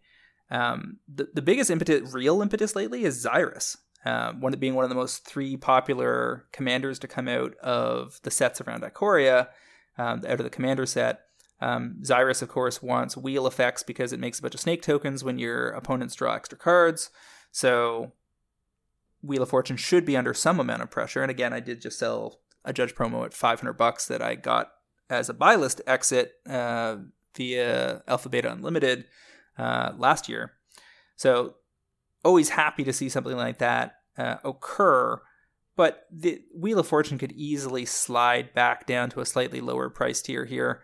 Um, I don't think it's going to hold 200 to 250. I think it's much more likely to settle back towards 140 to 160 in the short to midterm, and then enjoy a slow, steady climb up over the years as, again, people absorb these into collections and Commander gets bigger and bigger, and CEDH has some minor impact and so forth.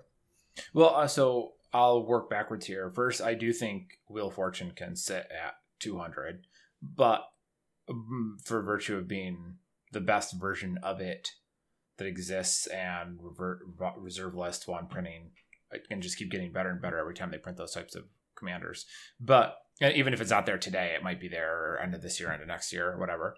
Uh, but I saw that mm, Saffron tweeted something about this card that brought out you know the usual crowd and i was feeling saucy on sunday morning while i was eating my waffles and saw some guy be like oh mtg finance decided this needed to be a $200 card. Like dude it was already $100 been sitting at $100 for how many months? Like i'm telling you the nebulous hashtag MTG Finance did not decide Wheel of Fortune should be a two hundred dollar card. There is like not that many copies of this out in the real world. It is like the 18th most popular red card in EDH. All despite a one hundred dollar price tag, it's still that popular. How many people do you think want this that don't buy it because it's a hundred bucks? you know all the kids at your local college all the freshmen and sophomores who play magic and you know scrape together change for lunch and dinner they would love to own a wheel of fortune but they can't buy one uh, it's just, and I was like trying to, must have rewritten that tweet six times because I wanted to be such an asshole. And I'm like, no, all right, I'm going to try and be an ambassador here.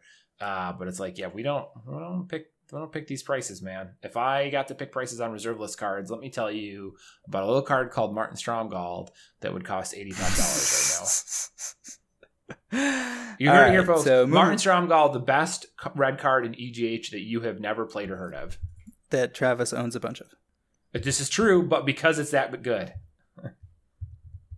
Ice-Fang Coatl foils, uh, thirty to fifty bucks. I don't see that coming down anytime soon, as we said before. Spark double uh, foils at a War of the Spark called early on. Uh, I picked up a bunch at three seventy five or so last summer. This is it going six to ten. It's going to post up at fifteen to twenty. This this is Gyruda decks and Standard Pioneer and Modern that are driving this, but it's already a super strong EDH card. So even if Gyruda falls off the radar, Spark double is going to get there.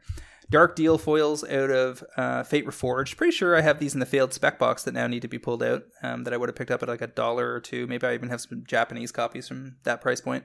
Uh, going from five to nine dollars. It's a in almost six thousand decks reported on EDH Rec, which is a respectable number uh, for a card that's less than five years old. Freed from the Real out of uh, Saviors of Kamigawa, foils going from 750 to 14, uh, 87% gains. Uh, that's definitely Zaxara Infinite Mana combo. Put it, slap a Freed from the Real on Zaxara. She taps for two blue. You use one to untap her, and you have infinite mana. Uh, Mishra's Bauble foils from Iconic Masters going from 18 to 35, almost 100% gains. That's on the back of Lurrus, making Bauble the you were talking about Lurrus not being that great on three. Well, if you have zero casting cost stuff, you just Lurrus Bauble and then dare them to have it. Uh, and if they don't, you're well on your way to Value Town. Aurelia, the War Leader, out of the Guild Kits. Uh, this is the unique art foil, um, going from 11 to 25. Uh, 7,500 EDH rec decks. Something like 10% of all Boros decks run this card. It should probably be higher. Um, the guild kits were not widely opened and the art's pretty sweet so i did snap off a bunch of these at $10 in europe this afternoon uh, battle of wits out of odyssey foils going from 3 to $8 on the back of yorion hype in modern where people were th- throwing around these gigantic battle of wits yorion decks that are probably more meme than they are real uh, given how tight that format runs I, I like the idea like well if i have to play normally I'm supposed to play 60. I'm gonna play 80. Oh, why not 200? No, sorry, 200, 280. 200? No, it's I think 250 to win. It's 250 to win, right? So, you, but you can't play a 250 card deck that you need like 280 or something. I don't, it's not 300. It's in the twos.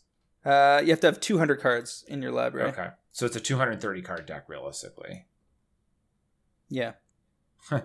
sure, I respect it. I had I, I I increased my deck size by 33%, so I might as well increase it by 150%, roughly, something like that. Yeah. So there's a footnote to the top paper movers this week. There was actually a ton more cards we could have put on here, but almost all of them were either from Commander 2020 or Ikoria. And the reason we didn't put them on is just because we're in a very weird situation here. Ikoria is out in North America but only from the people that are either leaking it out or have uh, imported supply from overseas because in Asia um, the set was out on time. So so many car and and the commander decks are were underprinted by 50%, I believe, is the latest word on the street. So between the Commander decks being underprinted and Ikoria not being out officially for another few weeks in North America. I think the 15th of May is the release, so we're still more than two weeks out. Um, pretty much everything from those sets is too expensive. Doesn't matter to most of you because you don't have the product you've opened, you've ordered yet. But if you do have that product, what I'm saying is sell. Sell now while the selling is good to the people that apparently just have to have their Ikoria right now. Like I am having trouble understanding anybody who's ordering Lurrus at whatever price it should not be right now as a rare. Um, for paper magic that they may never get to play because by the time it rolls around, their Lurrus is going to be banned. Oh man, I can't wait till he's banned and we get to hear from people who are so angry that Wizards banned. You know, I spent all this money on him and I didn't even get a chance to play him. Uh, yeah, I mean, I, yeah. I'm right there with with selling him for sure. Uh, and basically I mean, I everything Veggie sets. Yes, I can imagine the people who are buying them, um, and imagining what they're thinking, and you know, they're sitting around on Tuesday night. They, you know, have had a couple drinks oh man, I really like the look of this deck. No, I, am going to buy it. I'm going to buy it because I think this is all going to be, you know, I'm going to go to FNM in three weeks and I, am going to get get ahead of it and it'll be $70. You know, they said it's really good. I, I, I can just see these guys. You know, I, I met enough of them to imagine what they would say right now. There's something to be said for, you know, maybe Lurrus doesn't catch a ban in Standard and you get to play it there at some point. Maybe. Uh, it's possible it doesn't catch a ban in Pioneer. Maybe. I, I, I, I want to be thinking the step ahead to the things that get good again when the companions are gone. That's what I'm trying to figure out. And and yeah. identifying which which companions are just not quite good enough. They're they're good enough that they're going to be around and making things and selling cardboard, moving other cardboard, but not so good that they'll be dominant. Lurrus looks too dominant. Both Yorion. Obosh, Obosh, and Yorion also seem borderline to me because of how many different places they're showing up. So we'll see. I think. Right, I think at gotta- this point, it's uh, Yorion and Lurrus are leading the charge. But sorry, go ahead. We can carry on. Yeah, we gotta switch gears here and look uh, on over at the Magic Online movement, um, which of course is trending uh, a lot tight, more tightly against the online meta.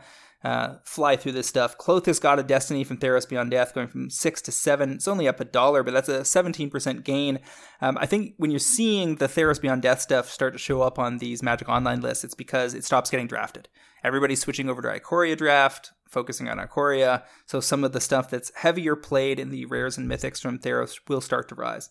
Um, absorb out of uh, Ravnica Allegiance going from 45 cents to 63 cents. That's only 18 cents gain, 40% gains uh, on in paper on something like this. We would basically ignore completely. But on Magic Online, if you've got a game plan, a little blueprint where you're picking up 10 or 12 different cards uh, at their lows, you can put together baskets that are still time efficient to assemble, even if they're only cents, pennies that you're throwing out. You could be picking up something like a full playset of Mishra's Baubles and throwing in 20 or 40 cards from Theros Beyond Death. And when they quadruple or quintuple, you could be taking five bucks and turning it into 20 bucks uh, in ticks and then rolling forward with that into something else. So it's it's still worth mentioning um, with the Magic Online economy. Grafdigger's Cage, of course, is a big deal because of Lurrus, so going from five to seven dollars for about forty percent uh, increase. Nethroi Apex of Death out of Ikoria is bucking the ca- the trend line. All the rares in Ikoria should be crashing hard, and I learned this the hard way um, about not Would sitting on things too long. I, I don't have a short selling account yet. I've never short sold sold on Magic Online. Um, so, but what I did do was call out that noticed I was on Twitter at the moment where Wizards said, "Hey, Gyruda is working again on Magic Online because they took it offline for a few days last week." And that to me was a huge buy signal because Gyruda had been doing a lot of work up till that point. Seemed like it would probably resume doing work, or people would at least think it would. So I flagged in our Discord that people should run out and buy Gyrudas. Well, people did. And then an hour later, it was up. I think we were, the in was something like seven or eight tickets, and people were out at 11 or 12 tickets or something and bailed immediately and crashed the price before I got a chance to bail. So then I watched it ride back up to 11 again and I was like, well, if it, you know, shook that off so easily, then maybe it's 15 by tomorrow. So I'll just sleep on it. Sleep on it, it's down to basically what I bought it for. Sleep on it again, it's down to five, down to three, down to two. And I'm like, yep, that's why you never ever wait on Magic Online. when you have an opportunity to take home 25% plus profit same day on Magic Online, take it and run because the prevailing trend line for a brand new set that's being heavily opened should crush the price of almost all the rares. So it's especially interesting that Nethroi Apex of Death has moved up from 2 to 3 on the back of seeing like minor standard play. I, I saw it in a few decks that uh, 5 0 or something where it was a 1 of. Didn't seem like enough to justify the move. if between my uh, storied history and a couple of your dalliances, if we ever decide to rename this podcast, it won't. We'll switch it from MTG Fast Finance to "Do as I say, not as I do." yeah, or MDG lazy finance. Um, yeah, Nethroi could could be seeing a getting buoyed by commander play expanding on Magic Online. It's possible that it's getting picked up a lot there. Um, it's just not showing up in the in the deck lists. Um, next on the list, we got Gruul Spellbreaker for also from Ravnica Allegiance, dollar forty to two fifty, seventy eight percent gains. There's a solid green red standard deck that's using it. Uh, Lavinia Azorius Renegade is good against a whole bunch of shenanigans in a whole bunch of formats right now, some companion related, some not. Uh, so Lavinia went from uh, 50, I guess almost 60 cents to $1.10, so about 88% gains. That would have been a nice pickup if you were in early. Shadow Spear from Theros Beyond Death going from 20 cent, 18 cents to 36 cents for 100% gains. Um, that would have been a nice little pickup if you believed in it as a long term EDH play. Um, wouldn't be the kind of thing I would normally target, but what I missed was that it's actually seeing standard and pioneer sideboard play as a way to handle hexproof and indestructible creatures. Because mm. it can do things like turn off the hexproof on Questing Beast. Yep. And some of the gods. Uh, Deafening Clarion is a standard and Pioneer Fires staple. Uh, Temple of Enlightenment is blue white control and Bant control and mid range staples and standard and Pioneer. Elspeth Con- Conquers Death has showed up in standard uh, fires uh, and Yorion di- builds in Pioneer. And Temple went from 10 cents to almost 30. That's 200% gains for people that were in early. I've got had the same thought, but with uh, extended arts a couple months ago. And then Elspeth Conquers Death is something that some of our people were in on, uh, closer to 10 cents, and is now up over 40 cents. I could see that pushing 50 to 50 cents to a dollar on Magic Online and really turning that into a, a strong gainer. Wow. I know I had to read that card again this week or the week prior because they I, they kept talking about it in their companion discussion, you the pros, and it just seems like they all kept talking about it. So I've seen that card mentioned more this week than ever since it was printed. All right, let's jump over here and talk about the stockbrokers of magic, the gathering play for keeps. In case you've been living under a rock, a fairly large feature article, lengthy feature article, was released uh, by the tech magazine Wired, which is an international publication and they had been interviewing folks in the Magic uh, vendor and MTG finance community for several months now. Actually, it went on started I think in early January, and they spent three, three, three to three and a half months putting this article together. Um, I feature fairly prominently in it, probably because the drama around knowing things uh, ahead of time is the best drama or the most interesting drama that the writer of the article uh, could get her hands on. Uh, you read it over. What, what was your quick take on it? Well, uh, I, I, would like to think that I uh, I have a little more insight and inside inside ball knowledge than the average than even than even someone listening to this cast would have. Um, you had told me I had it. You know, we, we had been talking for a couple weeks now. You let me know that Wired was talking to you. Uh, so like I, you know, I, I kind of I had formed some ideas about what might be coming in the pipeline, rather than somebody who just woke up and went, "Hey, my Twitter hashtags in Wired." Given the nature of our discussions, I thought it was reasonably even-handed. It seemed more to focus on the uh, you know, I'm going to read between the lines here. Gambling addiction of one particular individual rather than anything else specifically. They definitely seem to want to paint some of the activity, our activities, your activities, with a little bit more of a devious brush, but really seem to be lacking any concrete ammo to that effect. Which is because there isn't any real ammo to be had. And I thought that um, the scope of all of this and the severity was captured when it references the one guy hitting it big and taking his family on vacation because he made nine grand one year. And I, I'm kind of, I've read that and I'm kind of imagining, you know, someone who knows nothing about any of this, right? Like your dad or whomever you know, who knows you play magic, maybe seeing this article and reading through it, and they're like, "Wow, this sounds interesting. This sounds interesting. This is a lot of money." Or you know, imagining how much money is involved or whatever. and then they get to that sentence, and they're like, "What? They wrote an article over over this much money." Like so, so I did have a I, I did have a number of amusing conversations with some of the bigger players in the magic uh, finance space and vending space. You know, people that handle hundred thousand or million dollar deals um, and are actually, you know, major figures in the magic economy. And they seemed a little put out that that the article wasn't more about them as well. And oh yeah, I don't know anything I, about that. I, I well, I said to some of these people like, "A, I don't.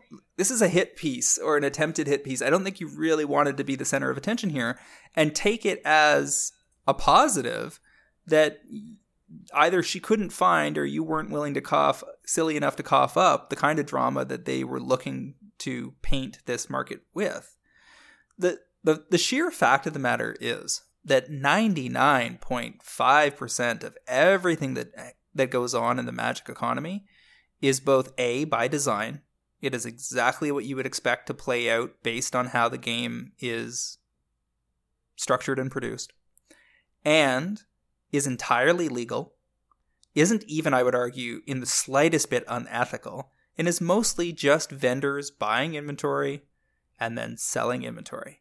And they do it by buying sealed product at wholesale prices and cracking it and selling it. They do it by running events. They do it by operating buy lists where they pay way less than market value, but that covers their overhead in the process of having a guaranteed outlet for the players to drop the stuff off, and that the those cards circulate in various geographic regions and that leads to some arbitrage overseas because different regions have different preferences in terms of how they play the game.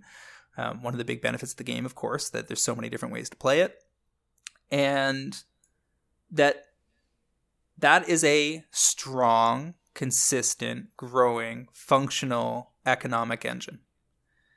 Now, I, I you hold, hold on. I want to jump in real quick. I I could understand the someone trying to make the argument that some of this is unethical.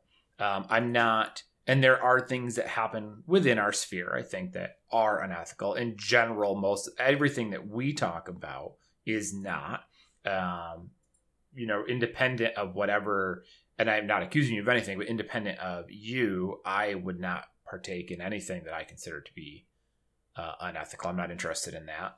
Um, and I think that there was definitely a desire to make this sound much more devious than in reality it is. There's just there isn't anything more devious really. And well, let me rephrase that.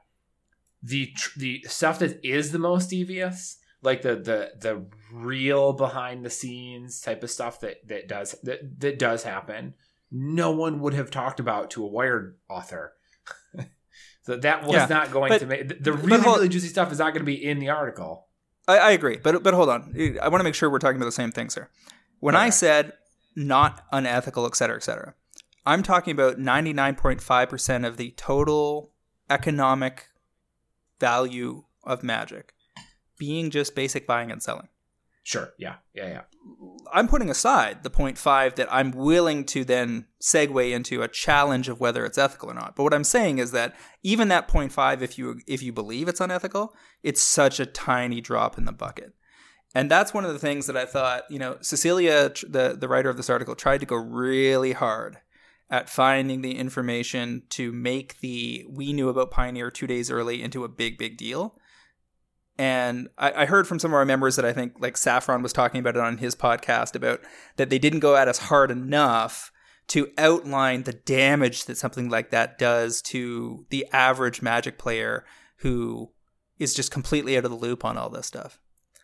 And I, I think it's important to revisit the the premise of whether information asymmetry equals unethical because that's really what this article attempts to lay at our feet and which other people have tried to lay at our feet in the past.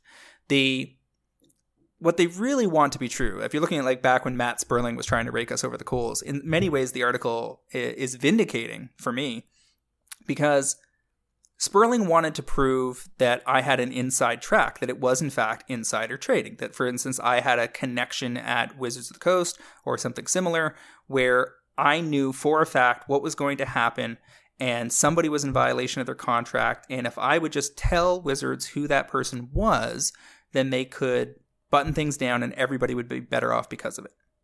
That's essentially where he was coming from. The fact of the matter is, that's just not the case. I think that people have trouble believing my what the how I am situated at the middle of the spider web because they don't they're not on the inside of the MTG Price Pro Trader community. They don't really understand all the things they do. They haven't paid attention. Why would they? They don't care about MTG Finance. We're a niche within a niche. I understand all that. I understand why people aren't familiar. But if you knew, if you sat at my desk beside me for a week and saw what I do in my day to day life, what I do running my, my companies, and then how the MTG finance side of things plays out, it would all make a lot more sense. I'm talking to people all over the world. I figured out early on in my MTG finance ac- activities that if you don't have a network, you're not going to get anywhere. So you need to be talking to people all the time, doing deals with people all over the place. And if you know enough people and you talk to enough people on any subject matter, whether it's magic cards or diamonds or sports or whatever, you're going to hear stuff. If you're a guy who goes who goes stadium to stadium in LA County and you're the guy who polishes the floors, at some point you're going to overhear some discussion about some player is going to get brought into the team next week and nobody's heard about it yet. It doesn't mean you're something special. It just means you're right place, right time, and people feel like they can talk to you. And that, if you look at the Wired article, I'm not sure I 100% agree with where they established the the.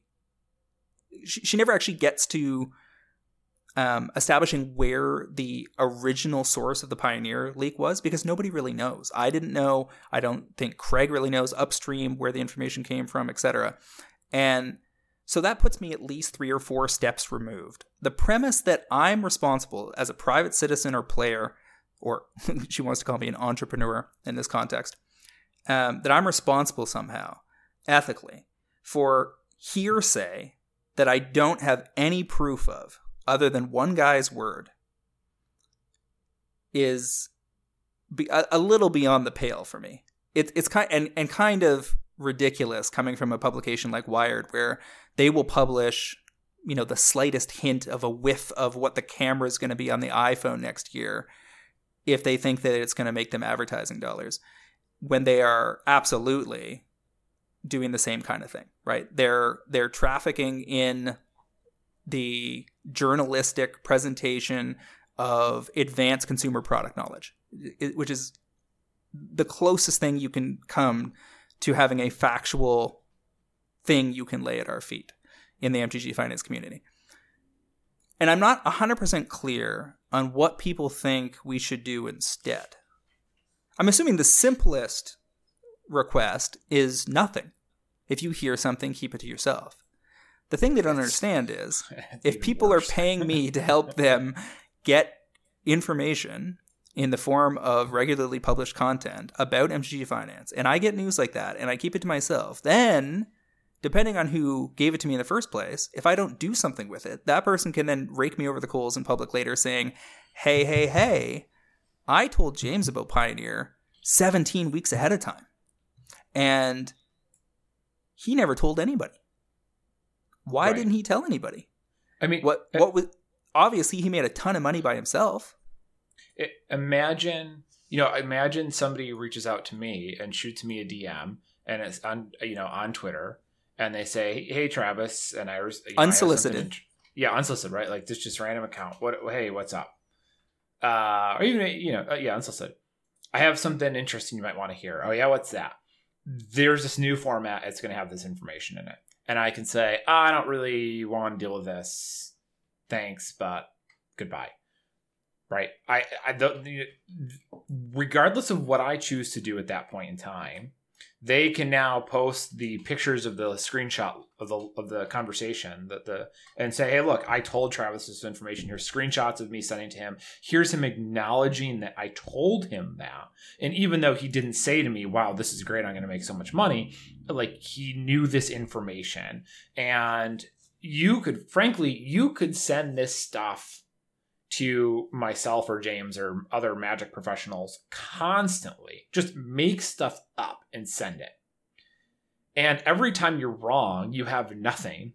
But if you ever get it right, you can then go on Reddit and social media and be like, hey, look, I told LSV that you know, cycling was going to be in the next set and that cycling cards would go up. And he responded and he knew ahead of time and didn't do anything about it. And he kept his mouth shut and he made the money off of it. And you guys never knew. And be like, you maybe you've sent LSV this same message about this, about a different mechanic every single set release for the last six years and you were finally right once. And then that's the time you post it. It's just, it's so easy to, try and make a point of showing that you shared information with somebody and they didn't act on it and then bl- blame them for hiding that information down the road Yeah. Which in fact we talked about we talked about this like last week off cast and something else had come up and I you know in, in the past I have advocated that you make things a, more known because I'm like it's way less damaging if you make it known and nothing comes of it rather than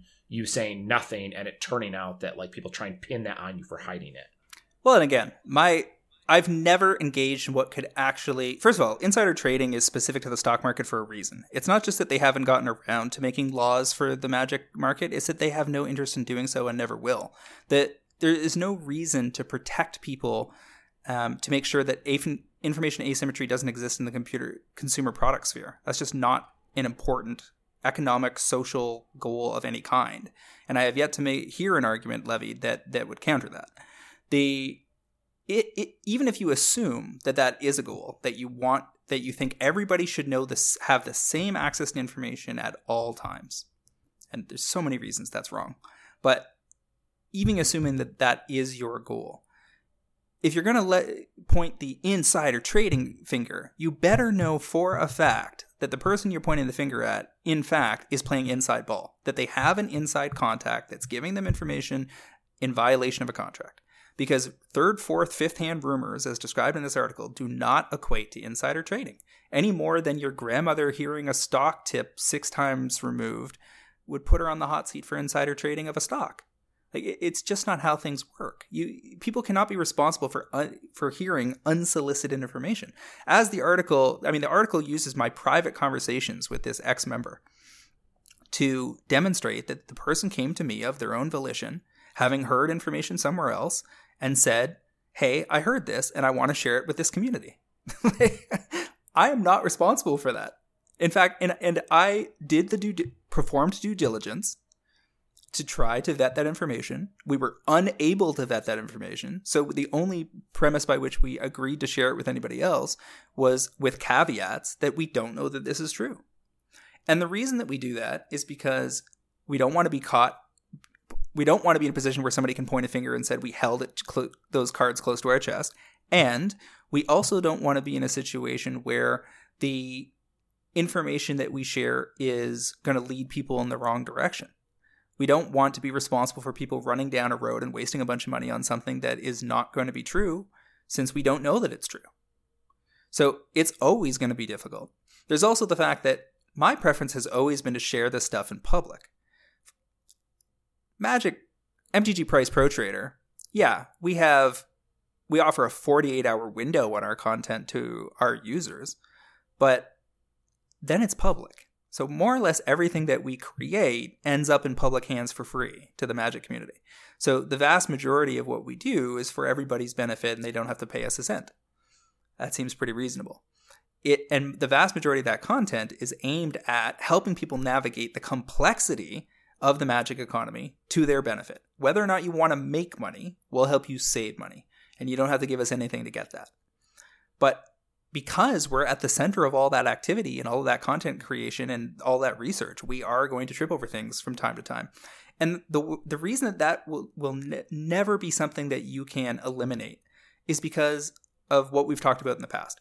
This is a massive game. It's worth something like probably primary and secondary market is a billion to a billion and a half per year. Um, and there are so many partners involved that handle third party stuff for Hasbro slash Wizards. And the correct way to manage a, a product like this is that they share information with those partners. And those partners are under contract to not share that information with other people. But it leaks out. Not most of it is not the vast majority of it is not going to be stuff where people go out of their way to try to leak something. It's going to be them having an offhand conversation at a barbecue over a drink while they're walking through a GP, whatever. And that information is going to be overheard by somebody who has no responsibility to that situation whatsoever and then that person decides what they want to do with it. And because they're Magic players and they're excited by what they heard, they're going to try to share it with somebody else. That was true of the Pioneer situation. It was true of the person from Asia that sent me the picture of the Nicol Bolas card.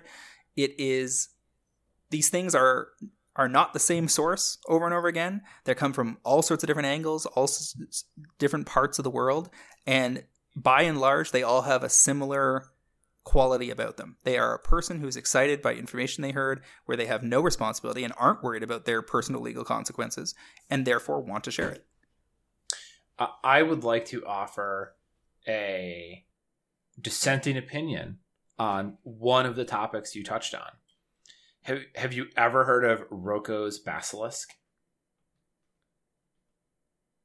I, I have recent was recently made aware of this. I believe there are some members of the professional magic community who take it quite seriously, and I found the concept amusing.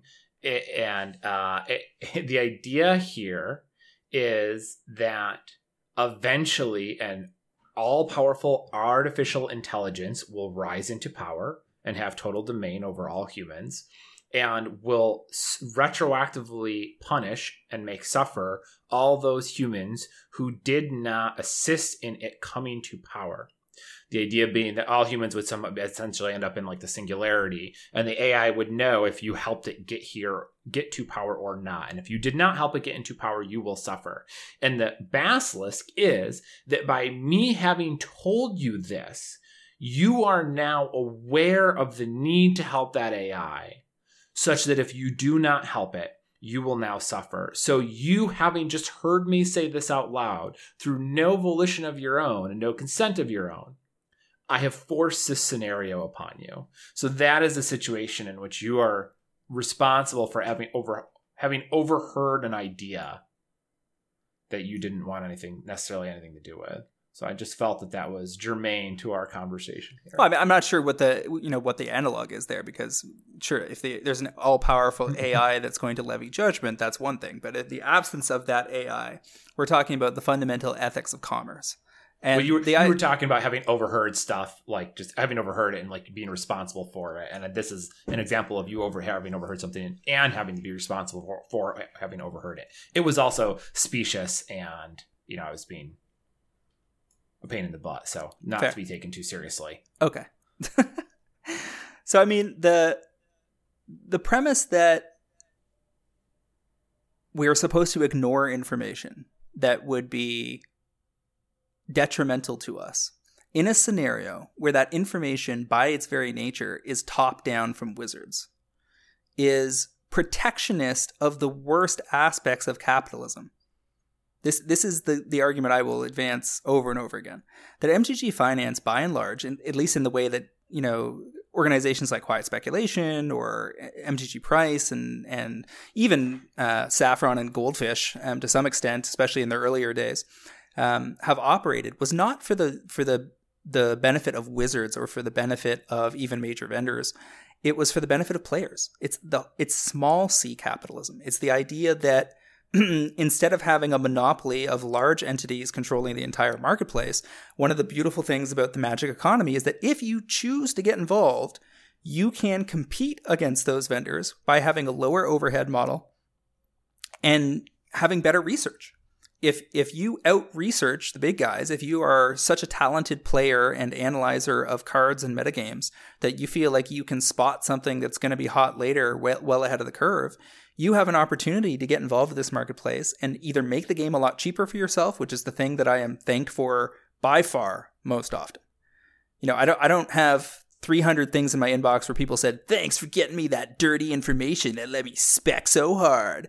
I have 300 like thank yous over the years from people that said, "Hey, you've made this game a little cheaper for me. Thank you so much." I, I was gonna buy that. I was gonna buy that thing and waste my money. Thanks for telling me not to. Uh, I forgot to buy that thing and you reminded me. Thanks. Uh, you got you got. I bought four extra copies of this thing I needed for my deck and managed to get the other ones for free because of the timing and blah blah blah. The the, the number one thing I'm thanked for is nothing. well, you don't interact with people, so that's what you get. I mean, that's that's also well, why this information didn't land on your desk, and it's also the why the article is not about you, right? Like if you no, choose... I mean people people constantly say to me, "Thanks for nothing." that's that that's what that's the joke I was making.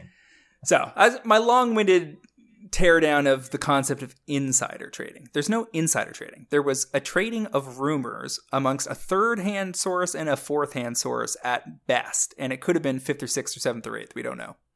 Um, neither of those those individuals had any responsibility to the situation in question, and what we chose to do that, with that information is completely up to us.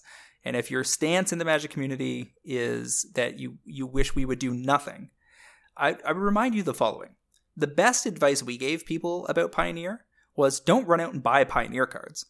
Let's make a list of everything that's going to be good in Pioneer. You can put a bunch of stuff in your shopping cart, and if when this information is confirmed, you'll be ready to pull the trigger. So it's not about what people bought ahead of time.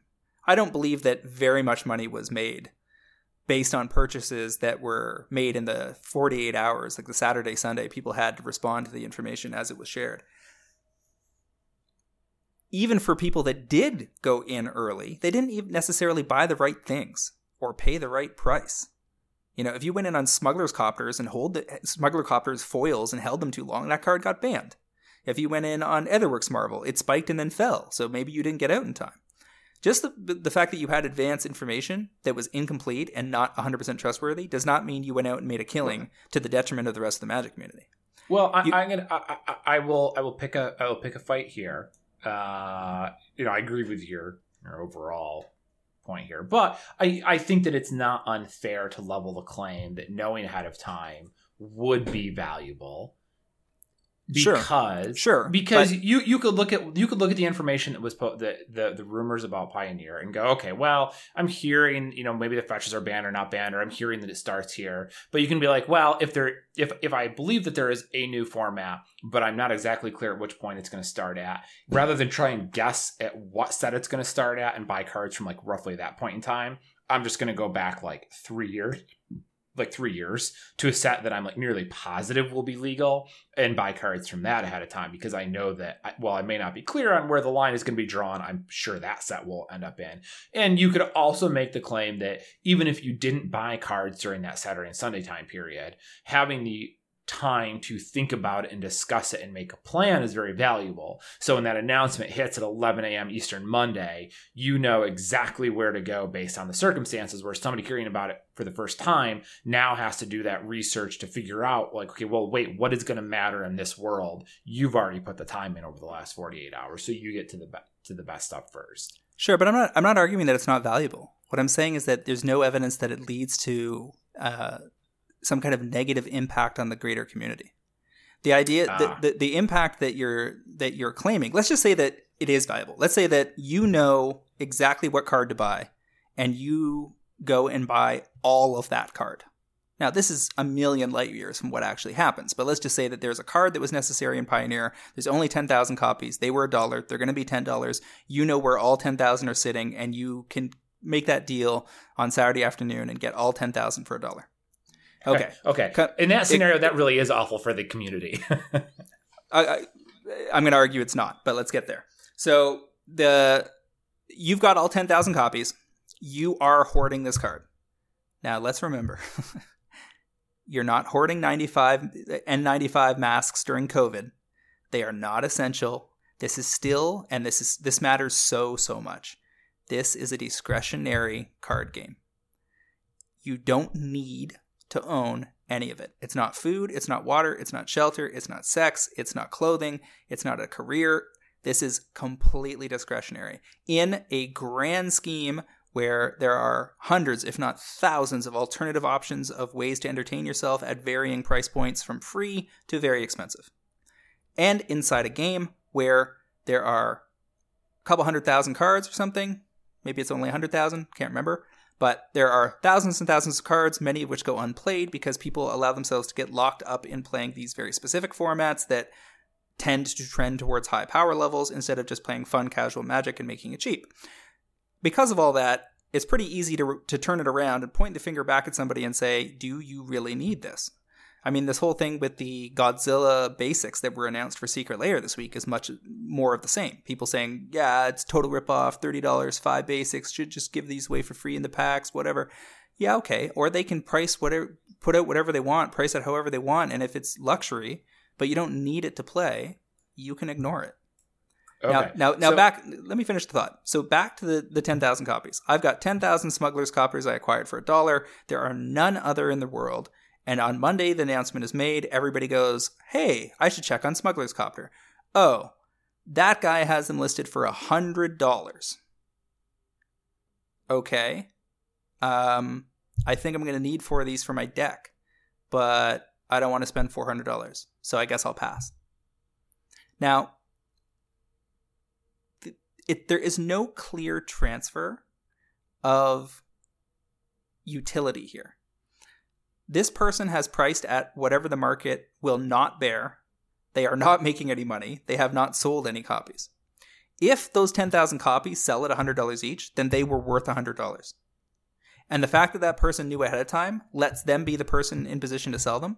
But had they not existed and not known ahead of time, then other people, let's say it's 20 vendors or something, would have bought up that inventory within an hour of the announcement because that's what they do. It whether or not there's advance information, there is still information asymmetry present in the market at all times and you cannot eliminate it. There is always going to be someone who is more in the know, moving faster and has deeper pockets than you.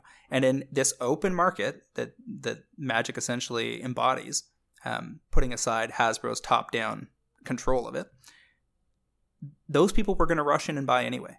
If you don't think a buyer from Star City was going to snap up 400 copies of Smuggler's Copter as soon as the news became official, whether or not somebody else, Bob Jones, could have bought those 400 copies on Saturday, it's not going to end up making a difference because ultimately the average player moves too slow to respond to be able to get ahead of the curve, even if there was no advanced knowledge. Okay, so I'm going to.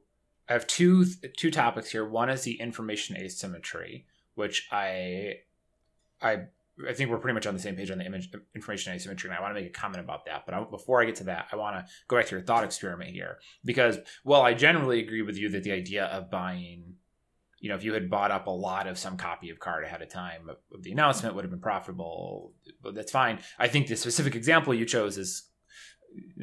I don't love it because if you were able to buy every single copy in existence of a card that was legal in this newly announced format, which is to be to reiterate is impossible but were that to actually happen i do think that would harm the magic community. Like because if i'm in possession of that card i'm not just going to start selling copies for $100 i mean maybe i would. What i'm going to do is i'm going to contact all like the pros and be like i will sell one place out of this. Place your bids right? Like it's going to be and bad and- for Magic no, no, that no. I'm only going to do because then They're I gonna- get to impact competitive nature. They're gonna like, tell- it's, just, it's not no. good for I- Magic. I don't buy any of that. They're going to tell you to go fuck yourself. That no one is I mean, going to let them. No one is going to let your, themselves get held hostage. And in fact, what would happen? The part that people miss is that first of all, if something was ever locked down to the extent that that it desperately needed a reprint, it would just get one. Wizards can short run print things. That's what Secret Lair is all about. If if somebody had in fact Well, managed to corner the yeah, but if somebody had ever managed to corner the market on any Magic card in Magic's history, to the extent that a reprint was needed, a reprint would be forthcoming. It behooves it behooves if Wizards thinks that less people will play the game because a card is not available, then they will make it available. And this ties all into the the the pace um, and depth of reprints for things like fetch lands. People are constantly complaining that there aren't enough fetch lands, that the price gets too high. But the reality is that there's no there's no uh, proof that the price of fetch lands has prevented the expansion of Magic to an extent that the the net uh, gain to the Magic economy would have been greater had they made them cheaper. Uh, okay, so we're strictly arguing strictly about a hypothetical here, but I'm still sticking with the point that yes, Wizards can like do a, now they can do a fairly quick reprint of specific products if they need to. But if if the format was announced and there's a pro tour like 2 months away of that format, like it just you you could you could have a dramatic impact on the competitive nature of this newly announced format before Wizards has a chance to print new copies of that card. Sure, but It's going to make people very angry about it. Like your people are going to get very upset. Like the entire Magic community would be a, a light for like every other event that we've had and been are angry about and people have complained about on, Twi- on social media would pale compare to what would happen if this event occurred. Pros would get angry about it. Like, uh, we're talking be... about okay, we're talking about the wrong things. It doesn't matter how people feel about it. The, the, well, the, the anger, your, your the anger is whether is, it damages the magic community. Yeah, but that's not what I anger. say that damages. Uh, okay, see, we're we're talking about different things. I don't care what your emotions are. That to me does not represent damage. but I, I expect that we're all adults deal know that know we're dealing with a um, discretionary card game, and it's for entertainment purposes. There are many ways to play it. We don't need any given card to have fun, and so if you're willing to pay the price of the card as it appears in the market, then it matches your utility profile. And if it doesn't, then you can either play a different format, play a different deck, replace the card. If if in this weird hypothetical, there's no copies in the market, there's no impact because nobody can play it. So if one pro is the one, if it's a pro who did it and they did it with their super deep money bank, like Richie Rich pockets, so that they could be the only one to play Smuggler's Copter, then they certainly have an advantage. But so what? Like the guy who who finishes second place makes X amount less, but didn't have to pay six thousand dollars for their smuggler's copter, so he's fine with that, or well, should be. Well, I'm not arguing anything about the luxury nature of the product. I've made that point myself to other people and on this cast. Don't disagree with you whatsoever. Um, it, and I, I, I mean, and I agree with you also. Like, if a card's too expensive, don't buy it. Don't play with it. Like, yeah, there's a bunch of cards that are too expensive that I don't own it's you i can start to see where you'd be like well okay but that means the guy who's willing to spend $20000 on a playset the only playset of this card that's legal or that's available for this format is buying a pro tour win. Like you could make that claim or or doing his best to buy it in a way that other players just don't like have the opportunity. And you could be like well it ruins the the prestige of the event by allowing one player to like try and buy a victory. And it's not about the EV, it's about somewhat it'd be the same as if, you know, a billionaire tried to buy the Stanley Cup type of thing. Sure. Right? Like well, it's that, it that's ruins good, that, the, that, the, that's the integrity of the event, yeah. which is bad for the sure for, for that, the community. Th- that's a good analogy. Um However, let's come back to reality now. yes, what, actu- what actually happens and happened and will continue to happen and probably has always happened. As news breaks, I just assume at this point that whether or not I know something in advance, somebody knows something in advance. So, for instance, there is information floating around out there on a major social media site about M21. Nothing that any of our people touched that we know of. It outlines the mechanics of M21 and some reprints for M21. That information is out there floating around. You have to assume somebody is using it. If I'm third or fourth or fifth hand on a rumor, I have to assume that by the law of statistics, there are probably at least a few dozen people that know about that thing. And probably more like hundreds or thousands, and it just becomes a question of how many of them are acting on it. Right? As yeah for Pioneer, I think it's safe to assume it was relatively broadly known, right? It was uh, a project that involved a bunch of partners.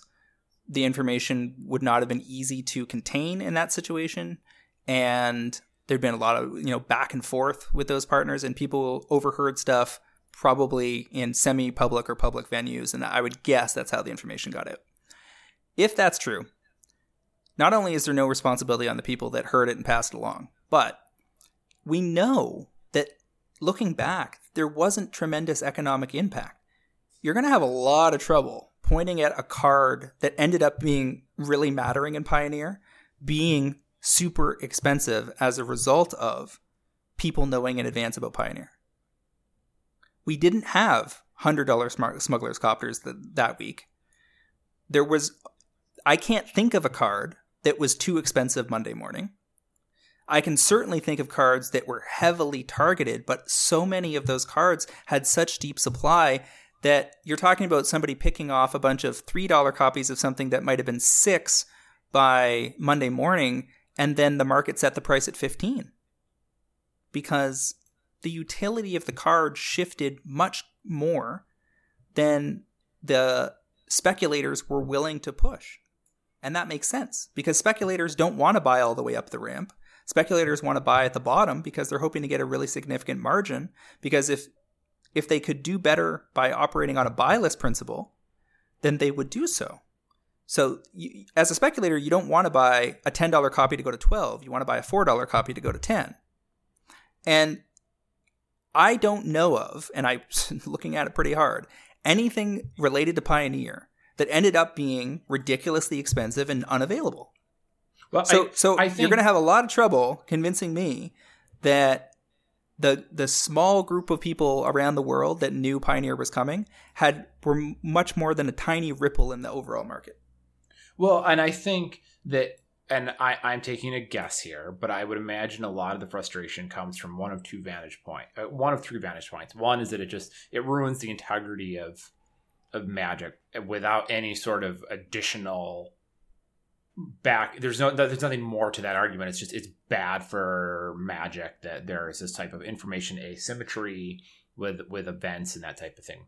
Uh, you know that's that's one idea. A second idea is uh, maybe this time nothing severe happened, but it doesn't mean it couldn't next time. The I, what the possibilities that this represents are the problem, and maybe it didn't play out too severely with Pioneer, but maybe in a future world where some other format or something else gets announced, it does position people to really have an impact. Now, agreeing with them, just saying that could be that is a second position you people could take.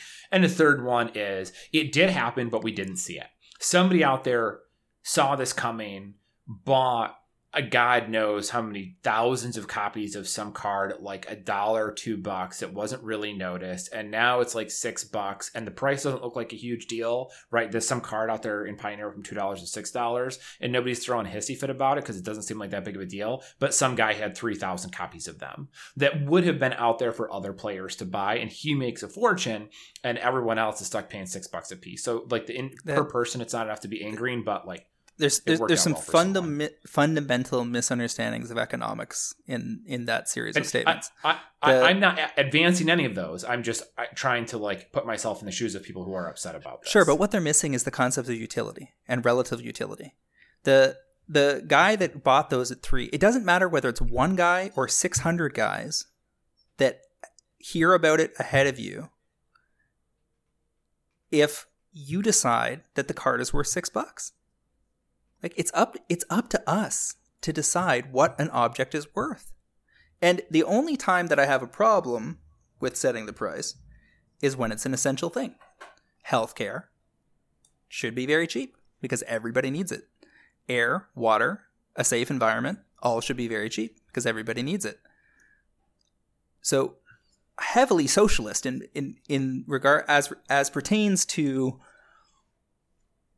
essentials in life. Yes. But for discretionary entertainment objects, I have little to no sympathy for most for most of this because I think Magic actually does an extremely good job of presenting a range of price points and experiences. As I said in the article, it's a platform, not a singular game. There are so many different ways to play the game. You can play with, you know, Pauper is a good example, but you can go further. You can say it's not just Pauper, it's Pauper where no card can have a current market value over a dollar if you want it to. I mean, there's nothing stopping us from doing that. But Right. Yeah. but people by and large have leaned into these these wizards dictated formats that require you to buy a bunch of rares and mythics and I have never in 20 plus years playing the game and I've been playing since 94 so 25 plus years playing the game I've never had any more fun because my deck was more expensive in I- fact in, yes. in in big formats like EDH most people will tell you that detuning your deck re- results in better games Yes. Yeah, yeah, yeah. I, I agree with pretty much all that. Uh, I mean, I could, you know, if I made a point of it, I'm sure I could nitpick a couple things. But uh, yes, I'm on the same page with you. I'm pretty much all of that. Like, it's a luxury game. It, it doesn't, blah, blah, blah, blah. You already said it all. Um, so I, I'm on board with you there. One thing I do want to touch on real quick, and this is not, this in this case, I'm not arguing with you. I'm just trying to present uh, another perspective on it on point, which was the information asymmetry. And people get, you know, don't like the idea that we know something about a future format or something like that. It's unfair. It gives us room to profit. Okay. but future products and future formats, uh, the nature of the game at a future point in time isn't the only type of asymmetry of information. And if you want to talk about that type of concept and how it can apply differently, just look at the Pro Tour. What do you think these Pro Tour teams get together for? It's not so that they can find the best decks in the format and then email everyone else registered for that and let them know what they found out. The whole point of breaking a Pro Tour and the the dream of all these Pro Tour teams is finding the deck that nobody else did realizing that something is very good and leveraging that information to win games that your opponents didn't have. That's like the concept of magic deck building is, uh, is, uh, basically trying to leverage information asymmetry. I know something about how good these cards are together that you don't, and I'm going to use that to win my matches. Like that's literally the idea of the pro well, tour. I mean, so and and I would argue that the way the nature of the magic product and economy, the way that it's all structured, interweaves information asymmetry and the pursuit of such at almost every level. So your your examples is totally on point, but that's also true just in general your amount of experience in this marketplace, the number of contacts you have, how many different vendors you you know, um, how many coupon codes you've memorized, um, how many different formats you play, the amount of time you have to spend on things. All of these things give you information advantages that are that cumulatively are much more important than whether or not I knew about Pioneer 2 days ahead of time. Yeah. and, my, and, my, and trust me, wealth of th- those are being leveraged all the time. The wealth of information that you and I have from over two decades of playing Magic and having spent massive amounts of time thinking about buying and selling and investment strategies and how cards move in price and all of the hashtag MTG finance behaviors is worth a, a, incomprehensible value relative to knowing about a format ahead of time. I mean, I like it's just that that's how we how we proceed to profit is because we're using information that we've spent two decades gathering and and making good decisions with that. And if you want to, if you think well anyone can do that, uh, take a look at Reddit you know the like yeah. the, the magic subreddit and yeah. see what people without that level of information the decisions they're making and the yeah. judgment calls and like that's what it looks like when you don't have that information. And if you still don't get it think about the times you sat down to a game of magic and your opponent makes a play and you're like that's an hmm. awful play. Why would he do that? Does he not understand this is a bad choice? Think of all the bad decisions you see people make on a daily basis. Either people you know or you're in your own life because we all do it. That is information asymmetry buddy. That is people who don't have the information necessary to make a good decision. Well, and most of the comments that people made about the article on Twitter kind of washed past me because anybody who was saying anything, especially virulent, was probably pre-blocked already. Um, you know, anybody who's out there that's looking for me to get into trouble for and has ulterior motives. Um, I just didn't see what they had to say. One of the comments I saw from a fairly prominent content creator was something like, After reading this article, I'm fairly certain that nothing James Chilcott has done has benefited the magic community and is just absolutely toxic. And I was like, okay, uh, how about this article I wrote last week, co wrote with Oko about how to navigate the magic online economy? You don't think that has any value to anybody? You don't think we got a bunch of thank yous for that? That's tip of the iceberg for the amount of content we've put out over the years and that has helped people. And even in the context of when we were discussing Pioneer in our Discord with our members, do you understand the role that we're playing there? Yeah, we're looking to make some money, but we're also helping people avoid pitfalls and traps. And those people are not a bunch of evil MTG finance speculators. They are players just like you that happen to have a greater interest in MTG Finance than you, or they're super collectors. We have lots of those in our in our Discord. And as that news breaks, those people are like, "Oh, I'm going to run off and go buy such and such." And then somebody else steps up that knows more than them and says, "You know what? That's a bad idea." The the the sum total of value that I have created as a content creator, uh, if you look at it in terms of how much money I people made because I told them to buy something early or give them the idea to buy something early versus how much I saved them by preventing them from making a stupid decision. Yeah. Uh, it's got to be 10 to 1 because it's, it's just, it, you know, the ideas that will make me a lot of money, make players a lot of money, are fewer and further between and also easier for me to leverage personally. Uh, but it's real easy to tell people why their ideas are bad because there's a lot more opportunity to tell people that no, you shouldn't buy uh Lurrus's at $25 thinking it'll go to 50 and here's all the reasons why than it is to find the one companion out of the eight others where you're like ooh that's the one that's going to go from $3 to $10 People need to understand that I field 10, 20, 30 inquiries a week via Twitter, Facebook, email, etc., where people say, I found a collection, such and such and such. It was in my basement. What should I do? Who should I talk to? I have a misprint. Where should I go? Should I buy this card? Do you think this deck is a real deck? Blah, blah, blah, all, all the time.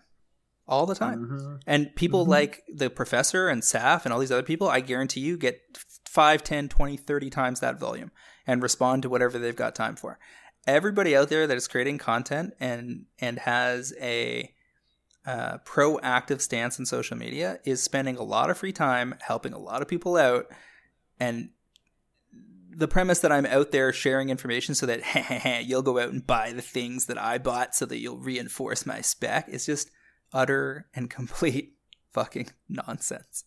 If I buy 8 or 12 copies of something when there's a million copies printed, I don't in this in the slightest believe in some kind of ego storm that if I convince 20 other people to go buy 8 copies each, we're going to have some impact.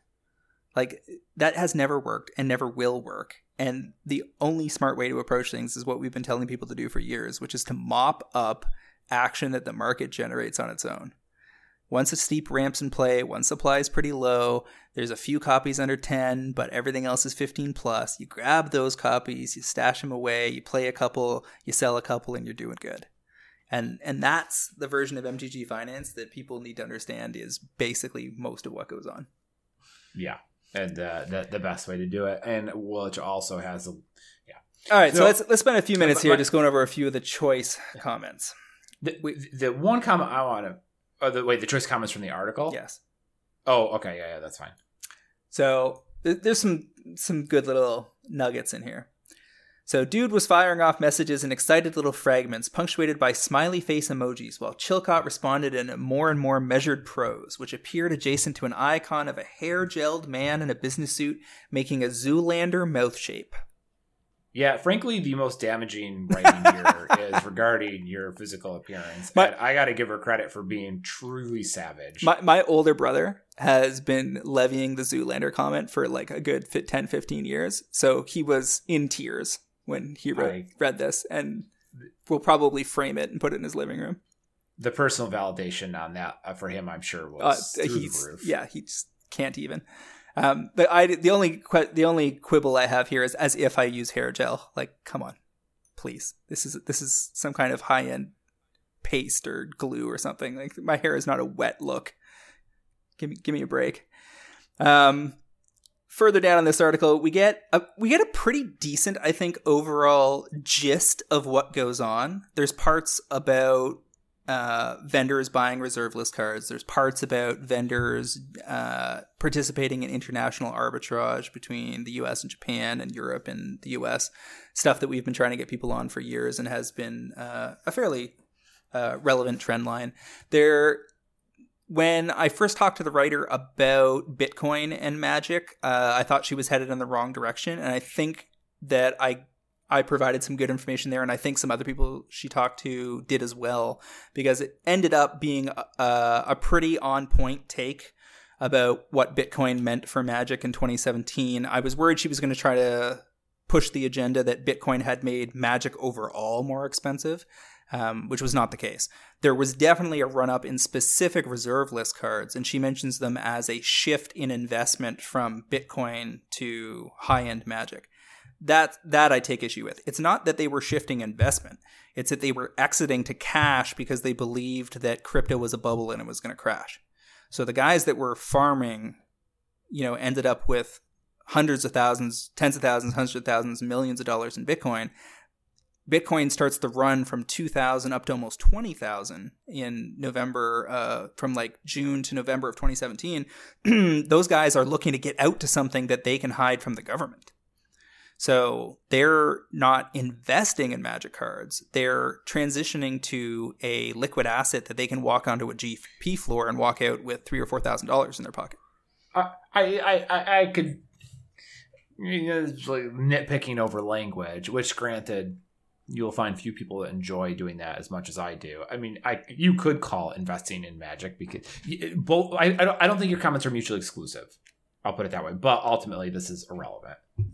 One, the, I think they're part of the article that I take the most issue with is that the guy in this article that gave us information about Pioneer, who is more or less a declared enemy at this point for completely unrelated reasons. Um, I very much call to question whether digging into his personal past was even remotely relevant. There, I guess it was supposed to make it a human interest angle, right? Sure, but she I think she's also trying to draw this thing like this guy is like a back alley shady character because he was a gambler. And it's like, hold up. You've done nothing to draw parallels. There there's no he he's not into magic because he was a gambler. Now there are certainly prominent magic players who have also been prominent gamblers. You know, Dave Williams comes to mind. Um, all of them. No, I would argue Dave Williams is not a gambler. I would. he's playing poker does not make you a gambler. Okay. As as an argument, I levied at my father quite a few times when I was in my early twenties and playing poker. Uh, we're running out of time, so suffice, suffice, suffice to say, I, I, think that the background on the guy in question in the article was undes- undeserved. The connections are tenuous. I don't think it adds to the piece, and it makes it feel like more of a hit piece than it needs to. Um, there's a thing in here about how uh, COVID hasn't really impacted MTG Finance, at least at the point where they were wrapping up their research. They talked about uh, interviewing the owner of MTG Stocks and Peter saying that he had taken a look at top cards and formats and said that that portfolio was only down about 1% at the time of his interview. Um, I, I, think that the the key point there is that a that number is probably down f- further at this point. B there's a lot of price memory stickiness in a static market, and C we're only at the like the early days still of this situation. And as we've talked about in the past, if this goes on another three or six months, we're going to see significantly more decline in overall card portfolio prices. I, I, yeah, I didn't think the COVID information was important one or the other. I'm just backing up two paragraphs though. I do think it's amusing when she's describing Rudy, who uh, who we have some pretty strong opinions on. Uh, she says it, she, he shares hammy investor tips. Uh, if his comments are any indication, blah blah blah. Interesting, wrote a YouTube user with an anime avatar. That is also savage. That is a savage burn on Rudy. Be like, hmm, let's look at people leaving comments on your videos. Oh, he's got anime avatar. Hmm. Hmm. Who, who are you attracting? Who is your target audience here? Anime avatars. Come on, buddy. It's interesting that Rudy did not allow himself to be interviewed. Uh, I think that's probably for the best, having gone through the process myself. the I don't think uh, that would have been necessarily to his benefit. Um, oh man, it would have been great keep, if Rudy. It. it would have been great if he interviewed because it would have gone horrendously for him.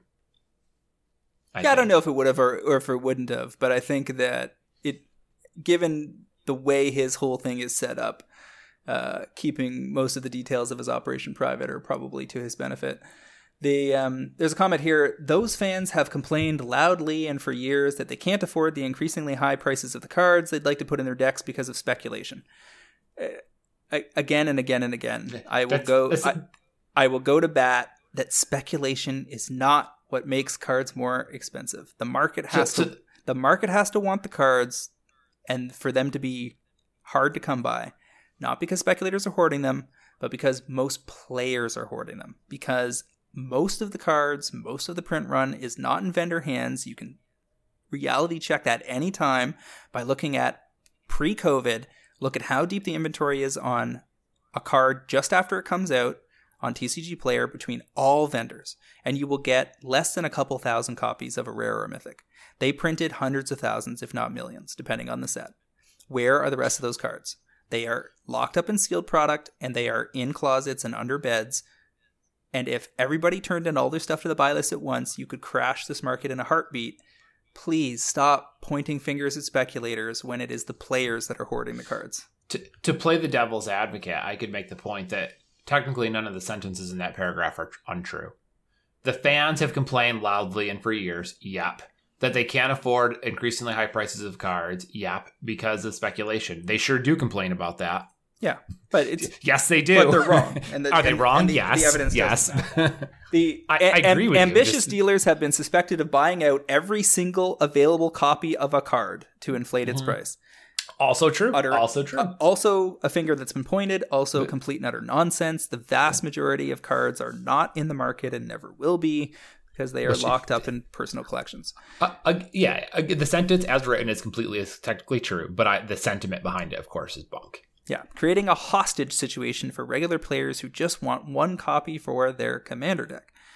It's not a hostage situation because even if you're talking about something like Wheel of Fortune for EDH, you can there are a bunch of other cards you can play instead that aren't going to make a meaningful difference in your fun factor to play the game and probably make your was... deck more enjoyable for everybody at the table.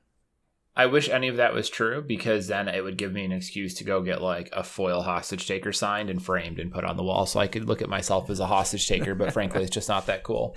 After days of a stern out of stock on the cards cardkingdom.com page, a price may appear that's 150 higher than the original. Think of the mm. children.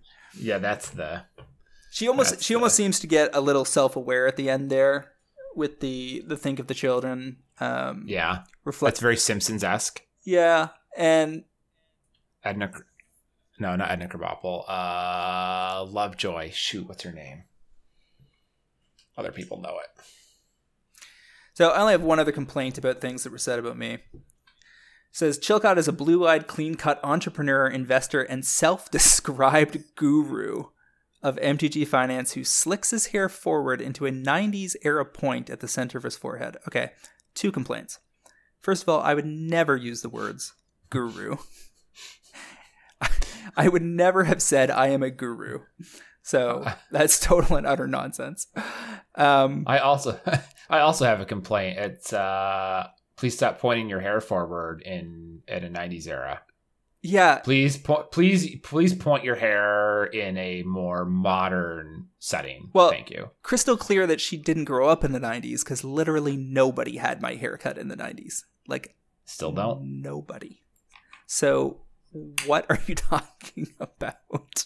Uh, no, I guess so I, I, I all right, so I'm going to do I'm going to be I'm going to give her the benefit of the doubt. And i guess i do remember like the late 90s early 2000s where every every male had that hair slicked forward. It's just rather than in the point it was the little wave right? Where you had your boys had their hair cut pretty short and they would slick all of it forward and then they would put their hand on their forehead flat like they were sunning their eyes from the sun or shading their eyes from the sun sure. and kind of slick it straight up right? So they no one had the point but everyone had the wave there was certainly some hairspray waves in the early 90s, for sure. That's not at all what my hair looks like.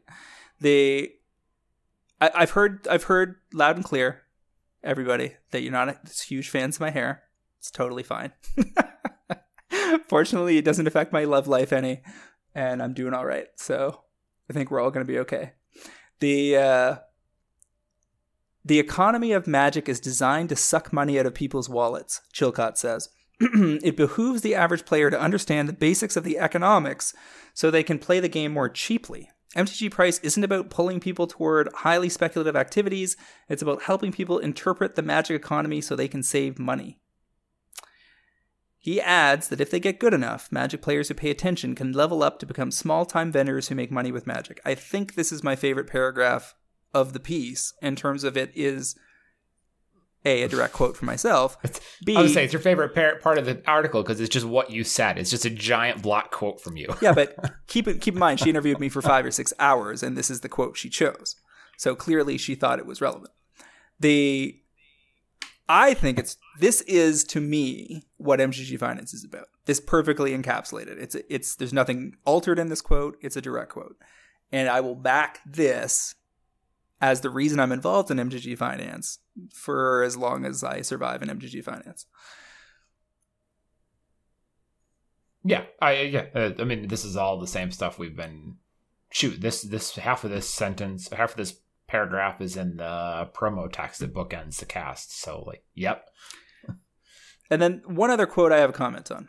There, there is therefore little doubt that maintaining a model that keeps vendor inventory relevant is an important part of keeping the game sustainable in the long term. I say in my counter argument, she's referring to the video I did for the prof uh, back when he allowed me to do so.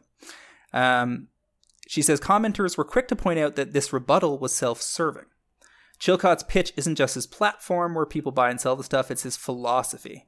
Making money consistently in a fluctuating market means winning out on bets more often than other people. If the goal of MTG Finance was for everyone to make money, it wouldn't pay off for the people who really invested their time in it.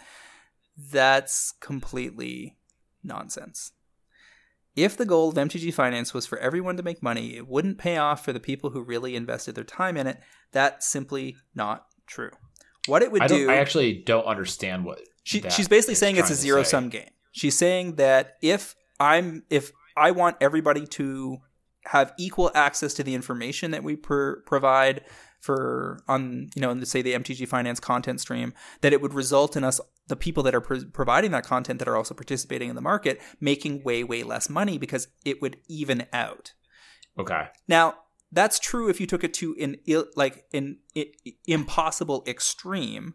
If everybody had a hive mind and we all shared information about the magic economy instantaneously with each other at all times, then you would be dealing with a completely static market because as soon as cards came out, they would be instantly evaluated, assigned to their roles in the market. Their exact worth would be established based on the um, number of copies printed versus the amount of demand it would generate. Would wouldn't there just not be prices? Like people would just would just hand cards off to each other. Yeah. Like in, in tr- at, a at a hive mind level situation, Sure. there is no market. So, You're the board. So she's right with a hive mind, but in realistic terms, anyone who's peddling uh, knowledge on a subject matter is peddling it into a situation where they know information asymmetry will always exist, not because they're does they are strategizing to make sure it exists, but because there will always be people that have other priorities that that don't have that much time, that don't have that much money, that don't have that much interest.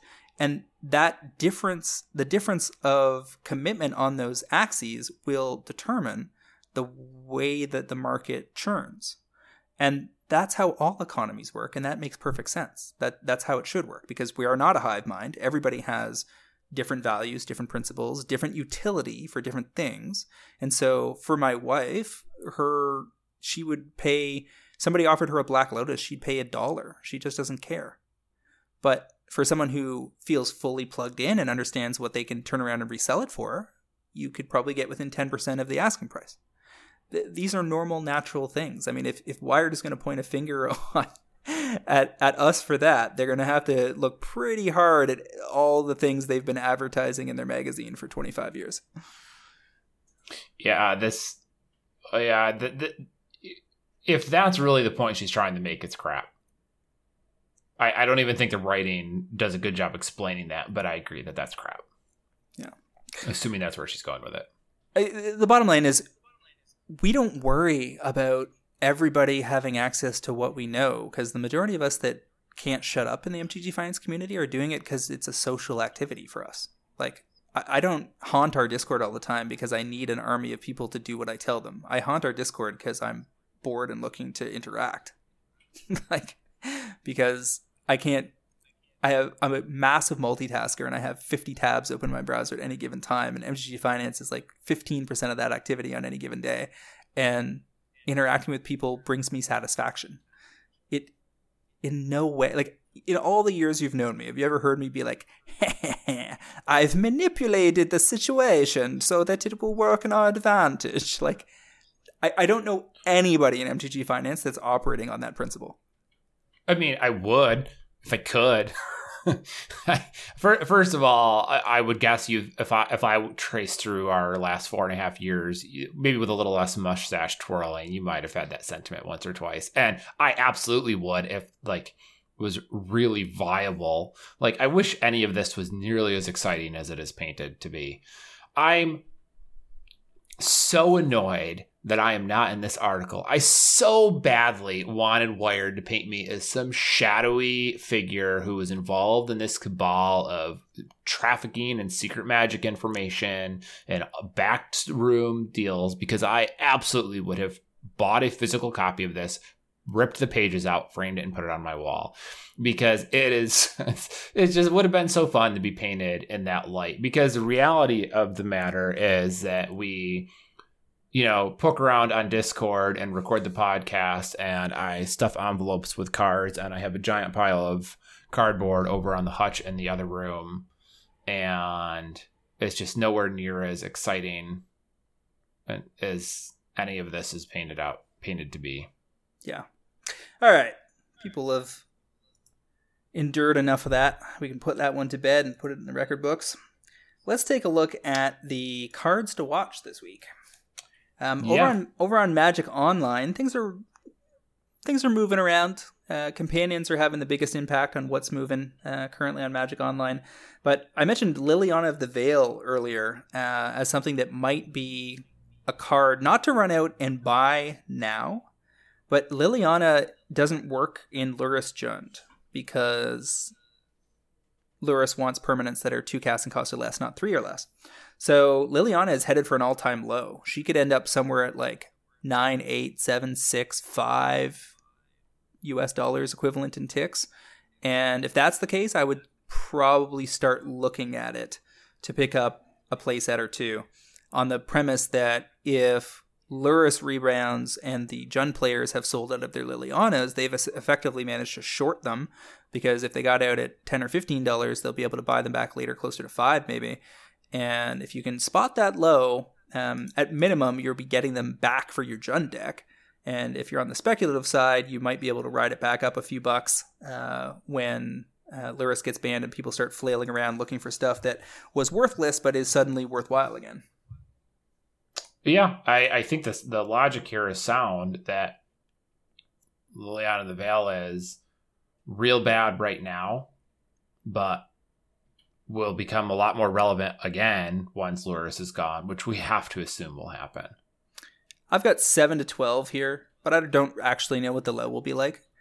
With Magic Online, I like to spot a low and then watch for an uptick on news and buy mm. then. So I'm in yeah. no rush to pick up my Lilianas. I want to see the Lurrus banning and then buy a few Lilianas. Yeah, I mean, frankly, you're if you're talking about Magic Online, it's don't wait for the low. It's wait for the ban announcement and be the first person to the box. Yep. Right? Like you, you have the ability to move that quickly and they can't cancel your order. It's not like uh, paper where someone can just refuse to put the cards in a mailer and refund your money. Yep. And and the bots don't typically get manually repriced very often. Um, although on ban and restricted days, it's possible that they would do that. But you'll know that before you get into the transaction. Yeah. So over in paper, uh, my first pick is Seasoned Pyromancer we flagged it as being a 10 to 12 or 13 dollar card this week. If paper recovers and people are playing the green red ponza deck in modern and they get to use obosh and that uh, squares it up as something that can top eight on a regular basis i could easily see C- uh, czp going from 12 to 18 say for 15% gains. Maybe you get to buy list them at 14 or 15 i i think that modern is looks rosy on um, and MODO, and that especially if you see some companion bands, um, you know that format is going to be real strong. I'm uh, mildly concerned about its transition to paper, both with Pioneer's continued popularity and also COVID keeping people out of stores entirely. Uh, at the same time, Pyromancer is looking juicy and modern, and the Ponza deck looks solid. And if it's not the Ponza deck, it'll probably be something else. And it's also just a very good red card. Uh, so it's hard to dislike this, even with questions about how m- much people will be putting paper to table to play modern in the year 2020. Yep. Uh, what about your first pick? Uh, so I'm positive I've written about this card elsewhere, probably in a Watchtower a couple months ago. But Torment of Hellfire popped up on my radar again this week from Hour of Devastation foils, both pack foils and pre-release foils. I think the pack foils are slightly cheaper right now. It is in about 20,000, just under 20,000 EDH rec decks. Of course, with Zaxara having been printed as one of the new commanders, which is the one that um, gives you bonuses for playing X spells, which Torment of Hellfire is. So you have an already very popular black X spell that is getting even better with one of the, one of, if not the most popular new commander. Um, supply is limited overall. There's, I think there was less than 30 vendors for the card. Most didn't have more than two or three copies. Um, and several of those were over, you know, 15 $20 anyways. So if you can get in at around 13, really under 15, I think you can probably look to sell around 25. Know that you'll be selling the EDH buyers, so you're selling one at a time. I wouldn't go too deep.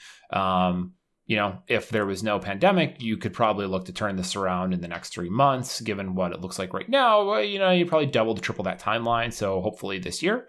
Um, but I could see picking up a play set or two if you're getting them for under 15.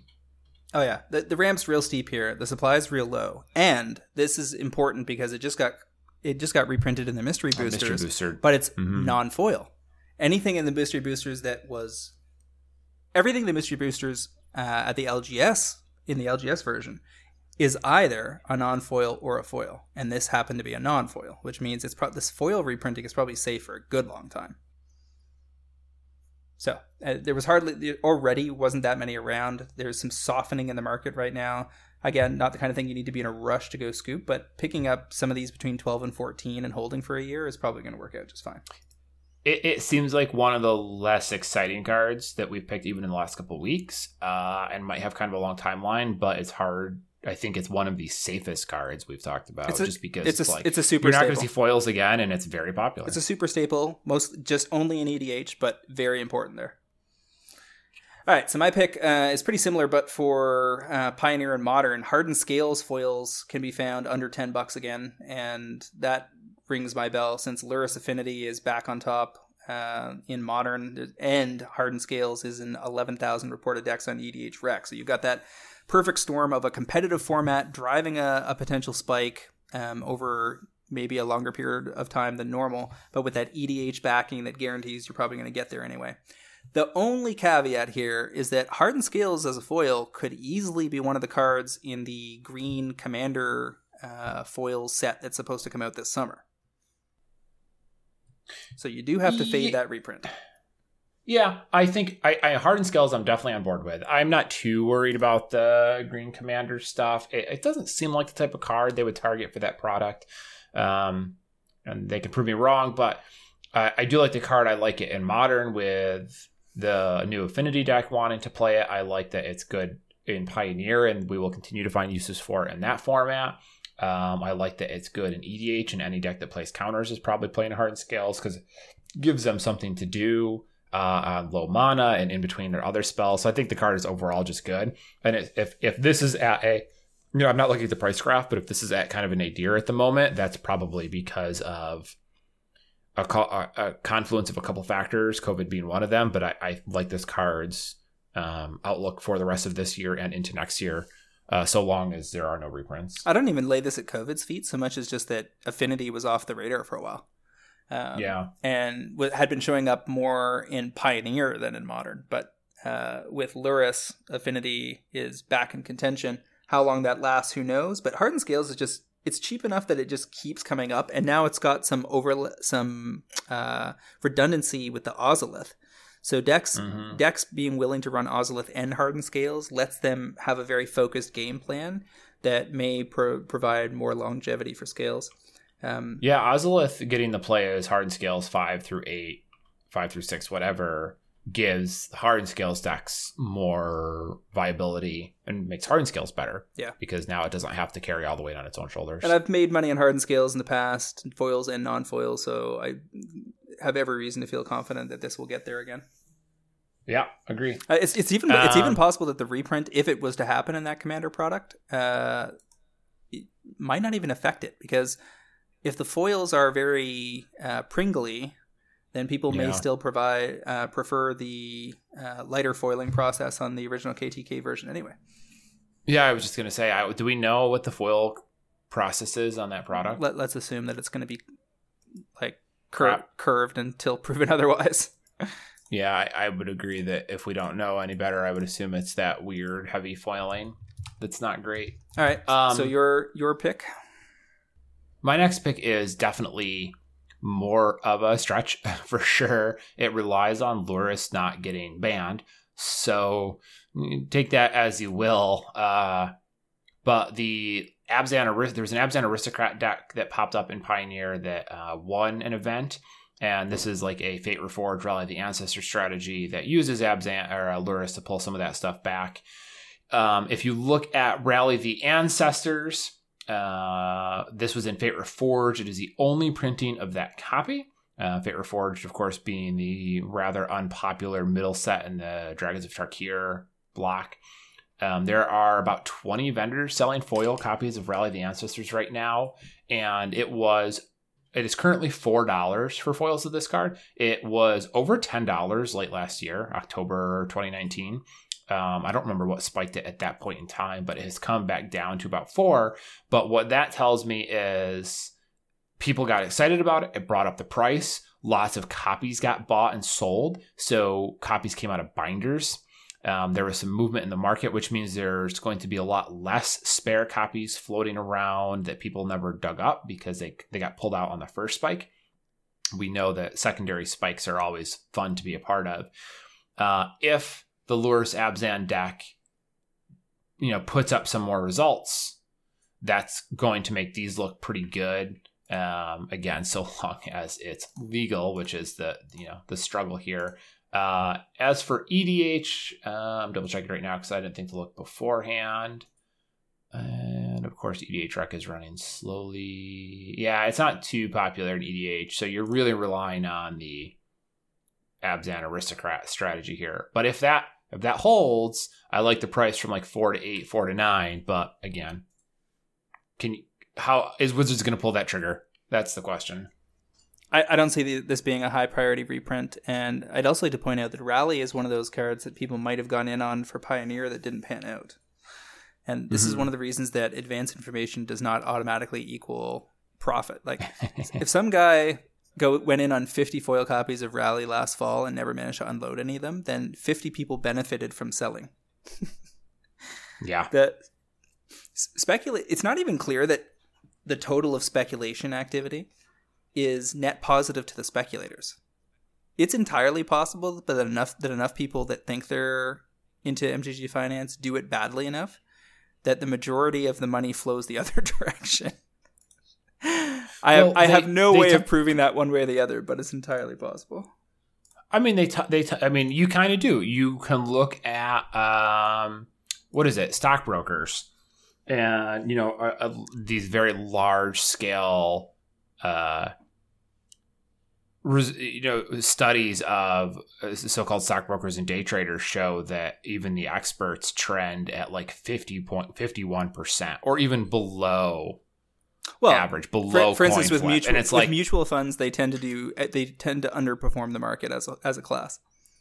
Right. So it really it's like I would guess that most speculators perform I'm going to actually say it's probably worse. It's probably much worse than the stock market and like mutual funds. It's probably any most people who who fancy themselves speculators lose money every year. And I think you said you ran some Twitter poll to that effect, right? And most and like a majority of people said they lose money.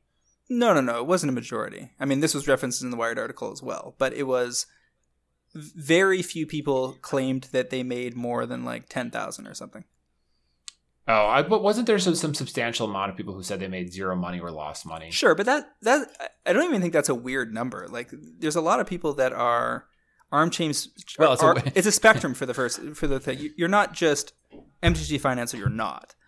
Every I would argue everybody is MTG finance that's participating in the magic economy. You're somewhere on a spectrum. A lot of the people that I interact with are collectors first, speculators second, and they view the speculation as a way of making the collecting cheaper because they feel guilty about it. I, I I would say if you're a person who engages in the buying and selling of magic cards strictly to make money, not to finance the habit necessarily, but strictly because you see it as a unregulated as essentially a stock market that you understand better, it has cool pictures. I still think the majority of a large percentage of people engaged in that activity lose money as opposed to make it. So uh, my ultimate point agreeing with you that like speculators probably just do other people favors by buying cards Yep. Well, for or or they push, money than they or they would have push sold money otherwise. upstream to bigger vendors, right? It it could be argued that they don't necessarily benefit the magic community directly so much as that they keep the vendor bigger vendors that are better at at doing it in business by being 20% of their net sales or something. Mm-hmm, mm-hmm. Anyway, side notes. Uh, Rally Ancestors uh, needs a few things to go right, but it's a very powerful card. I could see it as a. I don't think it's going to get there in modern anytime soon, but it's certainly uh, a pioneer thing. I don't think they'll ever bring it back to standard because it was crazy busted in standard, and it's just not the kind of like standard esque staple they'll feel the need to reprint. It's not a Thoughtseize or a Fabled Passage.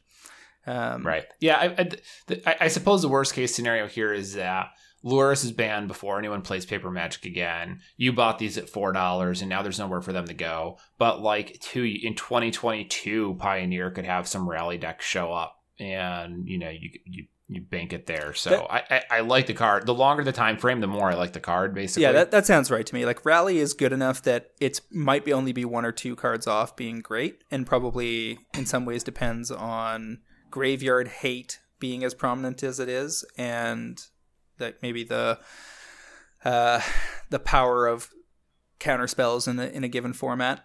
But graveyard hate is the bigger thing with with Rally because if they can just It's- wipe your graveyard for one mana, it's uh, tough to go off.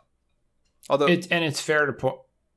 Sorry, what, what was the last thought? Well, during the era of Jeskai Black, I do remember playing against Rally and trying to deal with their graveyard. Now that I think about it, and I'm pretty sure they can play through it, um, depending on the deck. Well, they, yeah, I mean, if they design it correctly, you just play on the board and essentially make all your graveyard hate cards essentially dead. Uh, but I think that, uh, and it's worth pointing out here that we're fairly regularly we make the point of saying like, oh, this card's open ended, and you know, even if the reason I'm picking it tonight misses, uh, you know, it could do well down the road when this deck materializes. All of that is true, but we do, do say that fairly regularly, and plenty of those cards don't materialize right? So I suppose it's fair to be aware of that as well. That for every ten cards that we say, well, this looks great, you know, this even if it's not going to pop today, it could be good in next month, next six months, next two years.